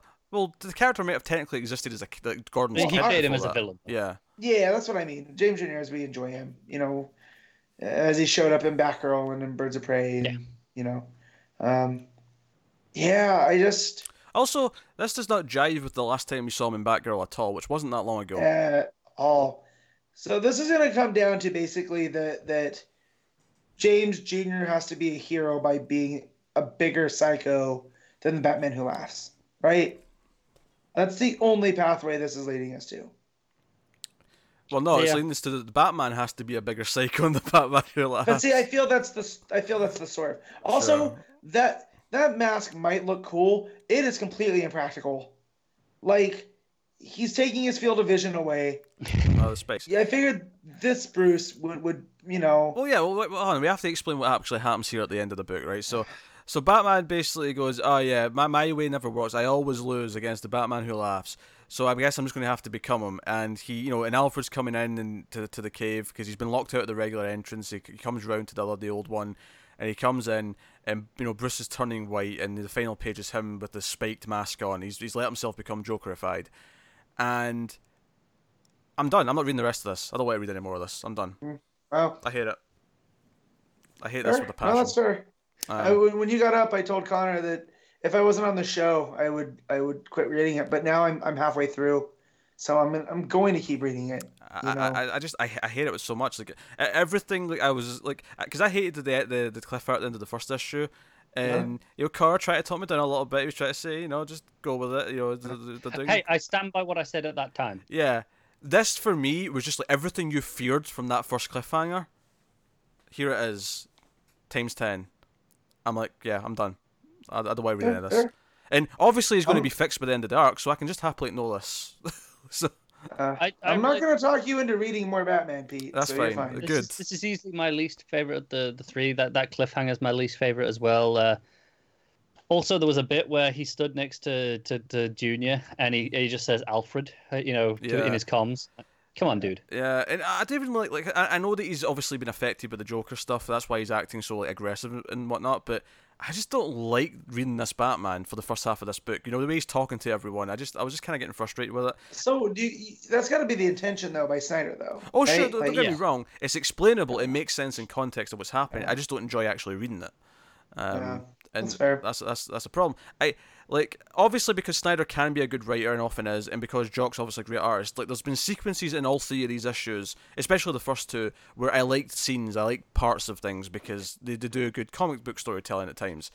But conceptually, I think uh, this issue just kind of cemented that I hate what this is doing, and I just don't want to read any more of it. So Yeah. I'm Well, good. I, I like two thirds of this a lot, and then the final third is not not the best. I'll be honest. I don't I don't like. I'm not angry in the same way Pete is though. hmm. Uh, yeah, uh, it, I I was angry at the last page of Detective than I was this. I don't think I was. I think I hated this more, but I mean, sure, the I- detective's I more think of disappointing is- because of I expect better, but you know, I, I think part of it's contextual though, as in the this is its own mini. This is you know just doing its own thing, right? mm, Whereas Detective's like, oh, hang on, that's two issues away from a thousand. What the hell are we doing? um, And You know- that was like five issues of build. Whereas this is, yeah, this has always been potentially where we're going in this story. and do you know what? I had a lot of books this week. It was nine books. Like having one less, you know, because this isn't a busy week. You know, Yeah, yeah, I get that. it's a good week to cut one. And if I'm if I'm angry, because I left this till last, you know, I, I made I made you guys wait ten extra minutes because reading Snyder takes longer than most other books. I thought this one Yeah. read quite quickly, though, to be honest. Uh, By Snyder standards. by Snyder standards, sure, but I, I guess because I wasn't enjoying it, it just felt longer. Yeah, I, I, I thought this one was relatively light. There wasn't a, a load of you know huge narration boxes like you can get in Snyder's stuff. Mm, No, Um, no. so the art looks great though. I Yeah. mean, I mean, yeah, yeah, Jock's Jock's, Jock. Jock. Jock, Jock's a great artist. Yeah, the art star's I still that I hate the design of the Batman Who Laughs. I don't understand the metal over the eyes. Like I just don't. yeah, no, I agree. In terms of functionality, it's stupid and awful, but I do like the design. It looks good. I do like that they call him Batgimp um, at, at the iceberg. Yeah, they uh, there's some Hmm. Batgimps at the door. I thought that was pretty funny. I like. I like I like the idea of like Grim Knight saying, "Look, I've blown an engine out of this plane. If you don't give me Gordon, I'm going to blow the rest of them out, and you know everyone's going to die." Like this scene, like I like the concept of it, but it played weird for me because like I felt like Commissioner Gordon is the sort of guy who, when he realizes it's that him that he wants, not his son, that he would be like, you know what? No, I'll give myself up. It's fine. I'll Step go. up. Yeah. But, yeah, I agree with that. Eh, But it felt weird to me that Batman just kind of stepped aside and let Grim Knight punch him, and I'm like, no, let, let him have his own agency and just decide to do this. like Yeah. you owe him that much. just have No, no, if if this was normal Batman, I would uh, absolutely agree with you. But yeah, we're we're playing with the, the you know the semi Joker eyes Joker eyes, at that point. No, again, I, Uh, I I agree that it's just technically it's justified in what's going on. It's just Contextually, it's fine. You know, Yeah. compared to some of the other Dark Knights that we we've gotten, I feel like the Grim Knight should be a hero. You know, like say what you will about the Punisher, he's mostly you know. No, no, I think that's kind of how they're playing it. as well. You know, there's that, that line where it's, oh, my Gotham has no crime, no no Joker, no Penguin, no Riddler. Yeah, but he's Mhm. working with the Batman Who Laughs. Like that uh, should be antithetical to the Grim Knight. Like the Batman Who Laughs, like when he came up to the Grim Knight, the Grim Knight should have popped him right between the eyes. Yeah, you I wonder, I wonder Like, if there's a good reason that we don't know about. Well, the one And shot's next month, the Grim Knight one shot. So maybe uh, that'll. Maybe that'll explain it a bit. yeah, Yeah. that'll do it. Um, Gotcha. I probably won't read it though. If I'm giving up on this, there's no, No, point in me reading that. That's fair. so, um, yeah, yeah. I, I hate to be such a downer on a book, but I mean, like that's why I'm going to stop reading it because, like, you know, like when I get to this stage where I'm just raving about how much I hate it, then that's it. It's time to time to throw in the towel. Uh, Matt, what are you giving it? Uh, this was a five-five. Like the art is mainly uh, what's doing it for me there. yeah, five point five, not five by uh, five by five, No. because that's the phrase, right? You know, I'm five by Yeah. five. That's that's that's good. Yeah. yeah. Um, I don't know why it means that, but it does. Do you Well, you're know? whole. You're, you're the whole piece. You're five by five. That's the whole piece. Like every yeah, everything's going everything's going well. Okay. I would never go. Even even though you said, oh, it's a whole. pe- Hey, Wi- hey Pete, where's the first Wi-Fi. place you heard that that term? Matt, what are you doing? well, it just so happens that a character named Faith used to say it all the time on the hit television show Buffy the Vampire Slayer. Yeah, that was an alley. Every, every time that's in a comic or in, uh, in a TV show, I think, oh, this is the time. This is the time Pete's using it as a reference. Con- Connor, do you know any time Avengers has been on? Because it's been on a lot on, on cable Yeah. right now. I I have to stop myself by going. I still can't believe this is Joss Whedon who created the hit television show.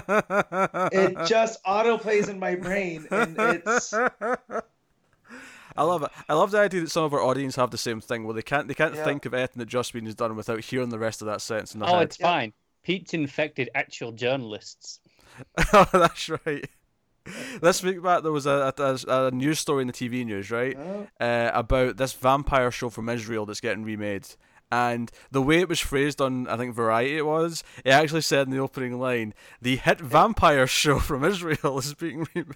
uh, It really but yeah, laugh. yeah. what what what what Connor rate this? Uh, yeah, give it a six. I like it a little bit more than you. Wow. Just a touch. Oh, how turned the tables have. I will give it a four, although like two of that is for the art. Like you know, this this would not be getting that high if it wasn't for the art. I hated it. So, um, we'll move on. Move on to Titans issue thirty four. Dan Abnett writing with Bruno uh, Redondo on the art. Uh, so me and Matt are reading this. Um, and obviously we're getting near the end now because the last issue is coming in Yeah. March or April. Is it April's the last issue? I don't know. We're the last Yeah. last few. Uh, maybe two more left tops. So this is obviously the last arc that we're getting of the book. Yeah. Um, this was an okay issue. Like I- I've been, Yeah. you know, I've, I've been enjoying this well enough. Obviously, we've been we've been liking the new team. Um, I liked the last issue a lot more because it was all the fun stuff with making the, the Lord of the Rings references and all that stuff. Yeah. This one was mostly the villain monologuing a bit, and um, some yeah. And like the the guy who created this world, the writer, like realizing that the, the the villain's evil and being like, I'm going to fix this with my creator powers. I do love him and Travis. Like he puts it together, and then Travis has like a what looks like a crisis of of conscience, where Hmm. you know, oh man, I'm so sorry, I didn't realize this. And he goes, No, it's my fault. It was poor writing. It was shallow. Yeah. Uh, this is why I didn't sell enough books. Yeah, cause I loved that part. Because he says, "I wrote you to be deceitful and nothing else," Right. and that so that's why Yeah. all, that's all you are. And then, surprise, surprise, uh, Travesty uh, stabs him in the back when he's he's confronting Right Mother the ribs. Yeah. So so we end there. Uh, otherwise, like Kyle and, and Natasha are like you know they- they've got them tied into the red, and they're trying to use the red. bleed. Yeah, into the bleed, Yeah. and they're trying to like figure out how to like use this and fight back and. The, the, the Raven clones up to no good. She ends up tr- attacking the rest because the the rest of the team, honestly, they're just fighting some like armies for a while, and Miss Martian blasts them at one point, and that's basically it. Like, I feel like There's three ravens. There's three ravens running around. You have Commander Lenore, you have the soul self that's somehow transparent but bound, yes, and then there's our Raven, who's kind of a liability because she really can't do anything. yes. Like, So yeah, it's you get a Raven, and you get a Raven, Yeah, and you get a Raven. yeah. Um, That said, I do feel like by the time Abnett's done, he's gonna fix Beast Boy. I feel that's what's gonna happen with this with this red. Is because we, yeah. we saw Mother Blood Kate take control of him again. And I just feel like with the power of the red being what it is, I feel like that fixing the, you know, multiversal energy or, or Mm. the source energy. That's what it was, the source energy.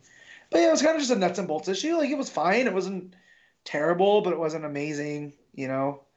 Um, that I did like the creator stuff though. Like that that really cracked me up with you know, I wonder how many comic creators can look at some of their creations and have the same have the same talk with them. Yeah, I, I, honestly, there's very little to talk about in this issue. I think it's, it's very much Yeah. just uh, the the villains in in charge and like the, vil- the heroes. If anything, I- yeah, I'd probably complain that maybe there's not enough advancement in it. And Yeah. I don't mind it being decompressed, but I don't even feel like it focused on something that was like interesting to focus on too Oh, much. Yeah, we know what she's doing. We know what Mother Yeah. Doing. We had a whole issue of her. So Yeah, so like, let, us get with the heroes doing the hero stuff. it's why it's why it's probably one of the weakest issues of the run since it got good. Yeah. basically. Um, which is a shame, but I mean, it just kind of is what it is. Especially when we only got a couple left. It's like you, you kind of want everyone to be a winner at this point, but um, it's just okay. Yeah. So uh, Yeah. it's, it's, it's a solid like six out of ten, basically, is what I'm saying. Yeah, I'd go a little higher, but I grade higher too. I give it a seven. Uh, you guess right, you give it a seven. Yeah. Uh, we'll leave it there. I, I don't think there's much to add about this one, honestly. No. Um, so I'll take you guys on to Hawkman number nine, which is Robert Venditti writing with Bryan Hitch on the art. So God, am I being drafted back in already? yeah, take it. You away. are tagging you in. Quick tag, lucha libre style. Was quick. I'll just, I'll just do a little flip then, shall I? Put, my- put Yeah, on my, my gimp mask and flip around for a bit. Pete, la- last night in I don't know, not your neck of the woods, but on, on your guys' island over there, they had uh had, had the bastard Pac versus Will Ospreay. Uh, so talk about flips and tricks and stuff. Don't worry, Connor. I don't know any of these words either. It's fine. This is. Yes, you oh, do. this makes a change. Pac. No, yes you do. Do I? Pac is Neville. Yeah. Oh, Neville. Okay, I know who Neville is. All right. Yeah. I know that was his, So- his, his name outside of. That was uh, his. Yeah. that's what, what he. That's what he originally went by. Okay, yes. But him against another flippy wrestler. Look up Will Ospreay. Want to see some cool flippy shit. But I'm sure that match was nothing but flips and jumps and Flips, yes. But, yes. Flippy you know jumping up high, taking flight, much like Hawkman. Yes, take it away. What happened in they- Hawkman this week? As I go get a snack. Yeah, Connor, what happened this week? So we're back in London. We're back to Madame Xanadu. Oh. You know, Carter's gone to visit. He's like, right, okay. I kind of figured out what, what happened. You know, way back in that first issue. First issue. I think it was first issue. Yeah, it was around that. Yeah. Yeah. Uh, and it's like, right, you've got to connect me to all my past selves. When you know, I need to bring them here. I did it with the the Kryptonian one briefly. Yep. He was here with me. Yeah. Uh, and he, and I love how he tells her I was on Krypton. Like there's some strange things going on here. You I love how she doesn't even you know take a second beat. No. Probably my like, favorite whatever. moment though is the dude rushes into the shop and is like, "We're being invaded." Which in the DC universe, this must be like every Thursday, something Yeah. like this happens. And and she just turns around and does a spell and makes him forget, and he kind of forgets who he is and where he is and what he's doing. Yeah, it's, it's because um he sees Carter transform into Hawkman. Into Hawk, yeah.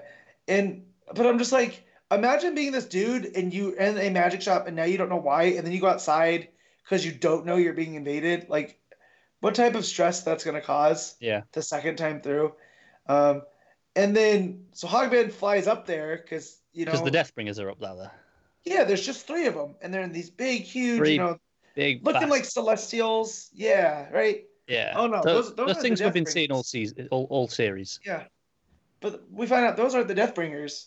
And they unleash a, a legion of hawks. It, I, I would talking- say three legions, a legion Yeah, from well, each. Yeah. There's I mean, it- a legion's it is- actually an actual set number, Yeah. isn't it? Really? I think so. Whatever the Roman legion were, Yeah. you know, uh, I think that's the, the base number. But anyways, um, it it is like a disaster of biblical proportions. Like this is what I imagine Bible stories of fallen angels look like. You know, Yeah. yeah. and I'm wondering if it's gonna tie into that. It feels because- like a, pla- a plague, doesn't it? Yeah, like the- way he was talking about being their leader and being Katar, and he's kind of fallen and he's gained a conscience. Uh, no, I'm not a Bible scholar. You know, I'm, I'm an agnostic atheist, but it feels like stories that I've heard. I You know, know. like I, I. I, I was raised Catholic. I went to Catholic Yeah. school. It, it, it is very much kind of a reverse fallen angel situation. Yeah. Um, yeah, where you know the, the Yeah. rest of them are the, the righteous ones still. Yeah. Well, and it, and it feels like you know, if, if he was their leader, if let's let's call him their Lucifer, right? And he's he's been enlightened, and now imagine Lucifer having to go to war with every other angel. Yeah, right? And that's what this is. And he goes up there, and man, he is. There's tons of them, and they they all look like him. Like I've never seen this many hawks. it so- looks fantastic, Yeah, credit to Hitch here. Like and they're all in different looks- poses as well. So it's not like they're uh-huh. just copy and pasted. No, not yeah, not not traced from one another. And then his old buddy shows up with his double razor staff. Yeah, it done, it done, I uh, it um it damn. and and oh man. So I'm wondering if, if this resurrection thing is gonna go, but he talks about that they've been hunting Earth, like not Earth, that they've been hunting Carter through, and they never thought he'd come to Earth. But Yeah. now that he has, and now they demand tribute, and um, it um, got Carter on the ropes. Yeah, it ends with him down. He's got him by the neck with his big staff spear kind of Yeah. at the weight ready. Um, Oh, eh, this issue Uh, flew in. Uh, this Yeah. was so quick because Mm. it's ninety percent action, Yep. um, but it looks fantastic. The uh, the page that double page spread where the three giant Deathbringers show up and they're just hovering above London Yep. Is It's, uh, no, it's invasion movie. It's it's alien invasion look. The, the one that got me more was when all the all of the Deathbringers come out. Oh yeah, when when they open up and the, and the army Yeah. flies I- out. I actually went, oh holy shit, because I love Carter. Like this is Venditti like at his best. I feel because he's pulling that reaction out of me. Because up there, I'm a lot like Carter going, oh well, there's just three. Like how hard could this be? And then you turn the page, and out comes the swarm, and you're like, oh okay. Yeah, Oh. it's it's pretty fantastic.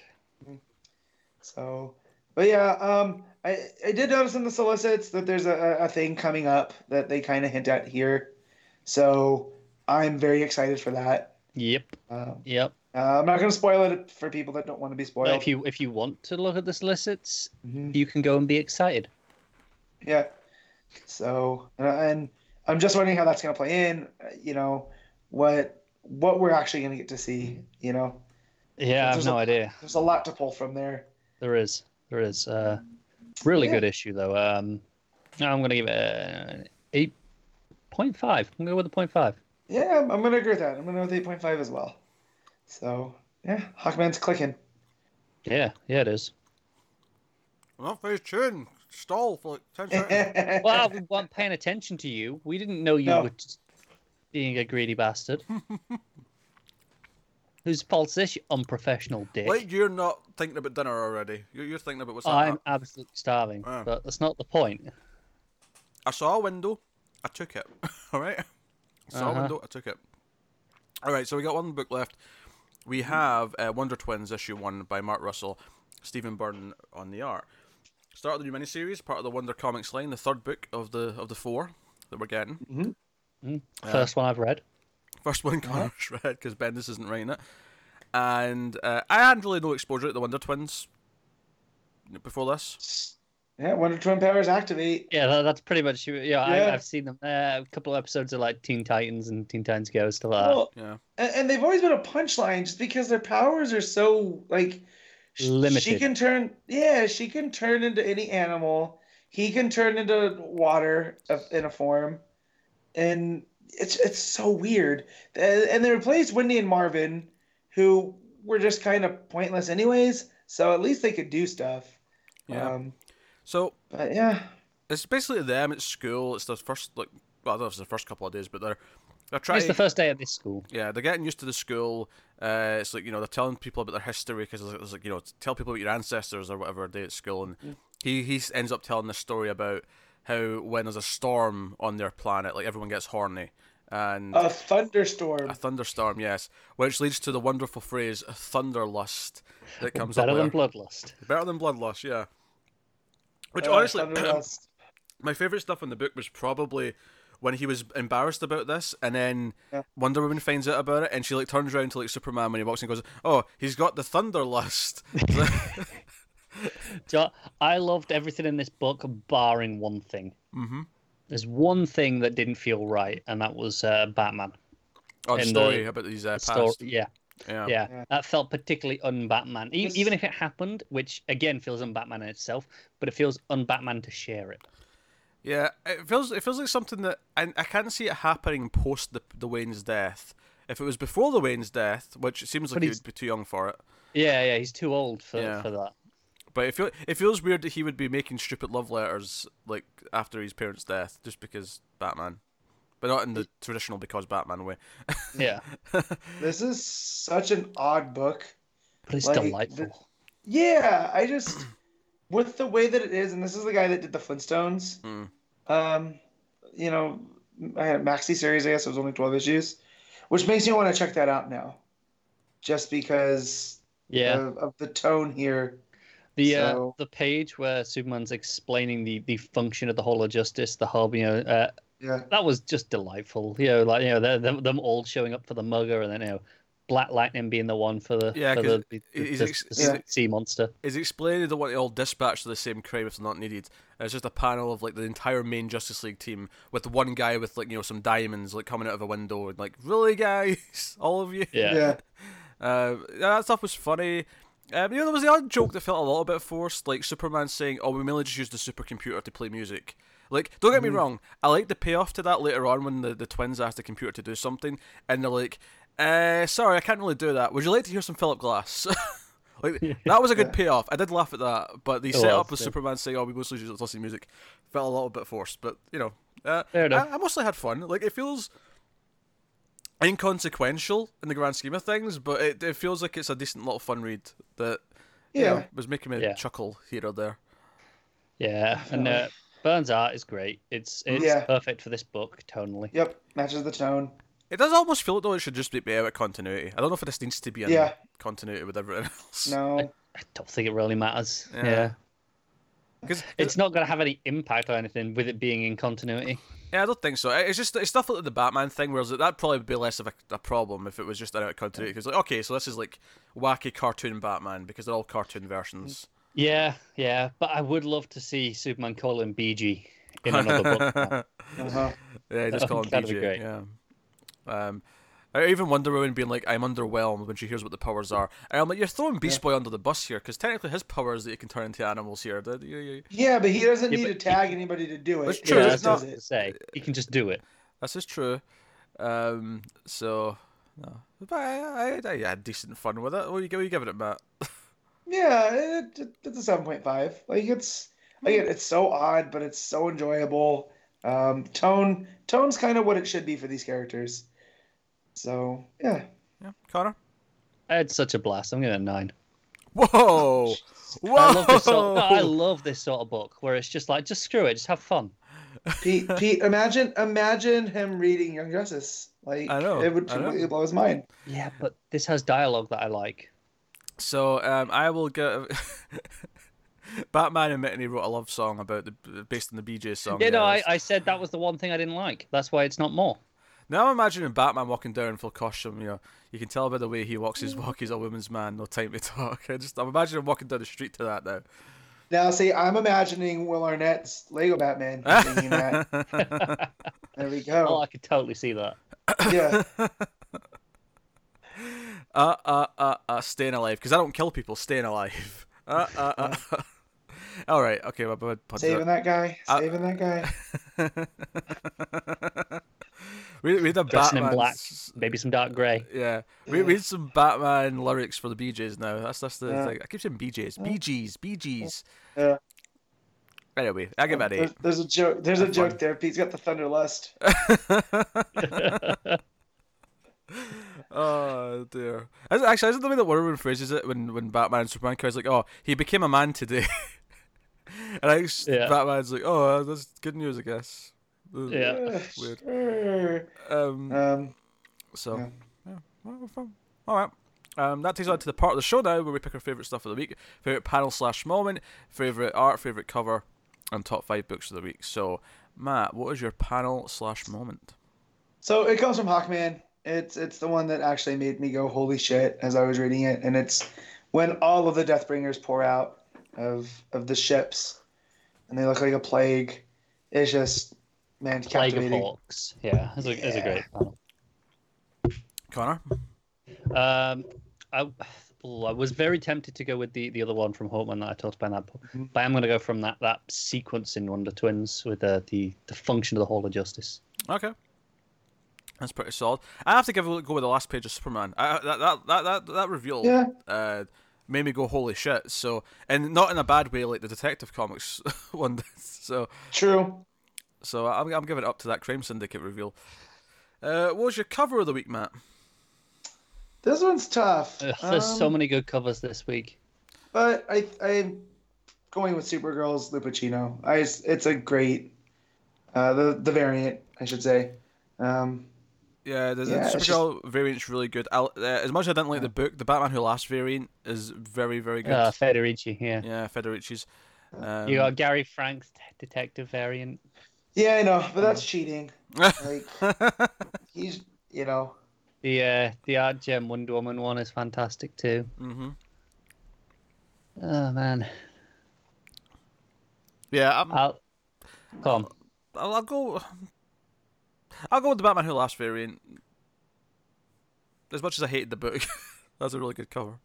All right, well, I'll take Gary Frank then, just because someone's got to. Yes, yes. True. Best art of the week, Matt.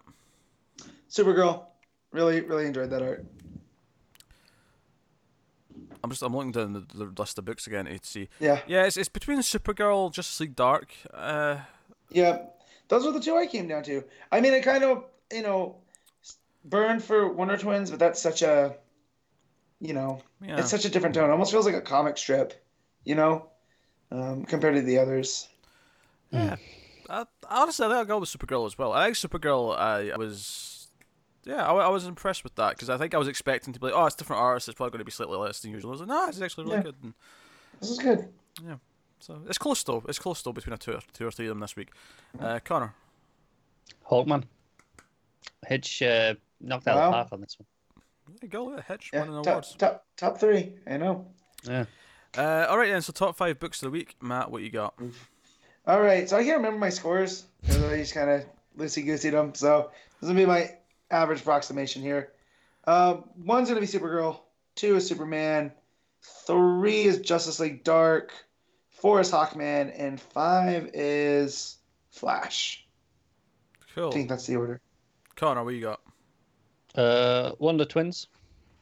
Then uh, Hawkman. Justice League Dark.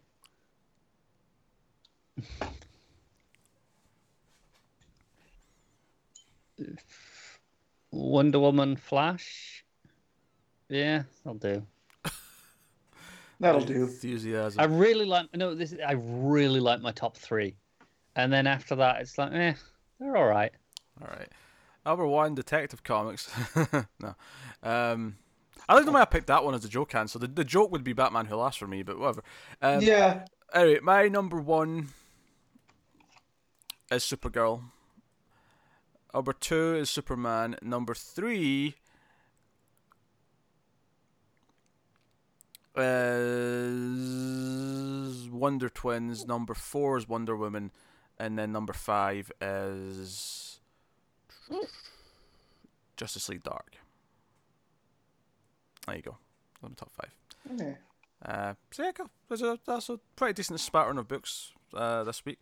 Uh, So by all means, uh, and of course, I have to confess, I did forget to ask people on Twitter uh, what book they liked this week. So Way to go. Shoddy work. I know, Shambles from start to finish this show. I know, I know. Hey, Shambles is our brand. Only because That's a of you. shirt.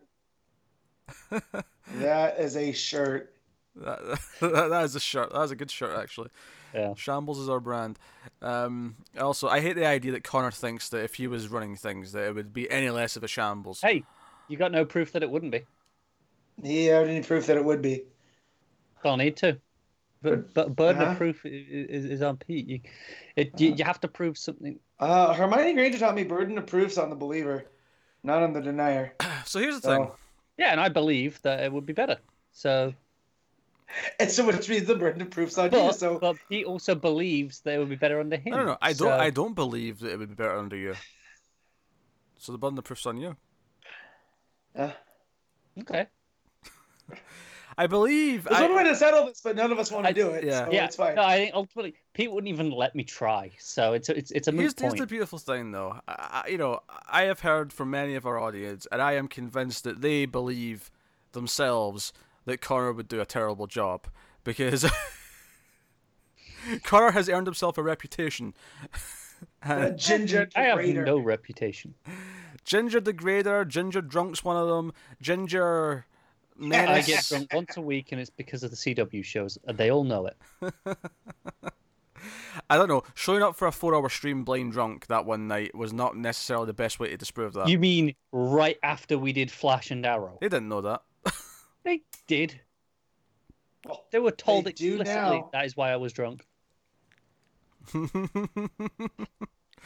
All right. Um, but yeah, so that, that's, that's that's pretty much the show. That is episode 142 of uh, Comics from the Multiverse. Um, so No. So hopefully gonna next say week. what's next week? Yeah, we'll do that in a second. But uh, hopefully, hopefully next week we have DCeased news. And maybe hopefully we have some cheerier news. I think because uh, I feel Oh, like. I, I feel like a lot of the news at the start of this was a bit more negative, but I hate I hate to We drag should have solicits in general, so we might have something in there. Oh yeah, like five cancellations. I'm looking forward to it. it's all doom and gloom. news is news. Bendis has been No such thing fired. as bad news. Bendis has been fired. and He's been replaced with Zack Snyder, who's trying a comic book for the first time. Sure. I went up and down in that story. Roller coaster. Uh, Matt didn't even react. Matt's doing his taxis or something. Yeah, I'm trying to fix the thing that's going on with my phone. There you go. So All right. So what's coming next week then? Next week Nothing.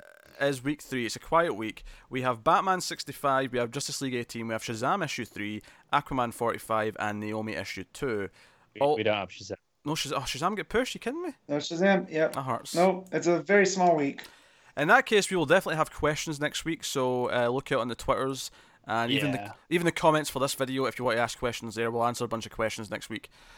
I'm pretty sure there's a total of like five books next week It's- between us. It's four. Aquaman, One, Batman, Catwoman, two- Justice League. Oh, Naomi. Catwoman's out next week now. Okay, fair enough. Yep. Yeah. We got Aquaman. We got we got Aquaman 45, Catwoman 8, uh, Justice League 18, Did Sideways get- Naomi 2, Pushed next next week. Uh, and that's it. Uh, no, it's not. Nightwing 57, but no one's reading that. Yeah. Um. Well, unfortunately, actually, Tyler is making both me and Connor read Nightwing, um, starting with issue fifty-two next week because that's What where we left off. Yeah. So, uh, so we'll do punishment issues next I week, but we'll do questions. Yes. But we only have five actual new books, so uh, questions. Easy week. Yeah, questions for sure. um. So yeah, cool. Could have really done with Doomsday Clock being that week, couldn't we? Well, it was for a while. There was a two. I know, that's period. what I'm saying. Yeah, there was a two-week period where that that was the Doomsday Clock week. But hey ho. Yeah. Uh, questions Two, two be. weeks is a long time when it comes to Gary Frank's delays. All right, that that is what's coming next week. So thank you very muches for uh, for joining us and listening to us rant and rave and whatnot about comic books and DC Comics. Um, you can let us know what you think of the books from this week in the comments below. Like and subscribe. That does help us, of course, but not as much as going over to patreon.com slash mailedfuzztv and signing up for as little as a dollar per month uh, to our Patreon. Um, at the $5 tier, you get the monthly bonus episode with me and Connor doing a, a, trade or a collection of some kind. And we just did uh, one. We just put uh, Doom Patrol Book 1 by Grant Morrison. That episode just went up the other day. So uh, that's Yep. there. Just in time do for the show. Do we have a do we have a winner for the vote of, of what the next one is? Oh, we do indeed. We, should- we actually do because yeah, the vote ended yesterday uh, for for the next monthly episode, uh, which is going to be Batman Court of Owls. So that's what we're going to do. That that complete eleven issue uh, arc from the start of the new Fifty Two. Uh, so we'll be doing that. That'll be that's that's technically February's episode, but that'll be coming probably right at the start of March because Connor's on vacation for a week.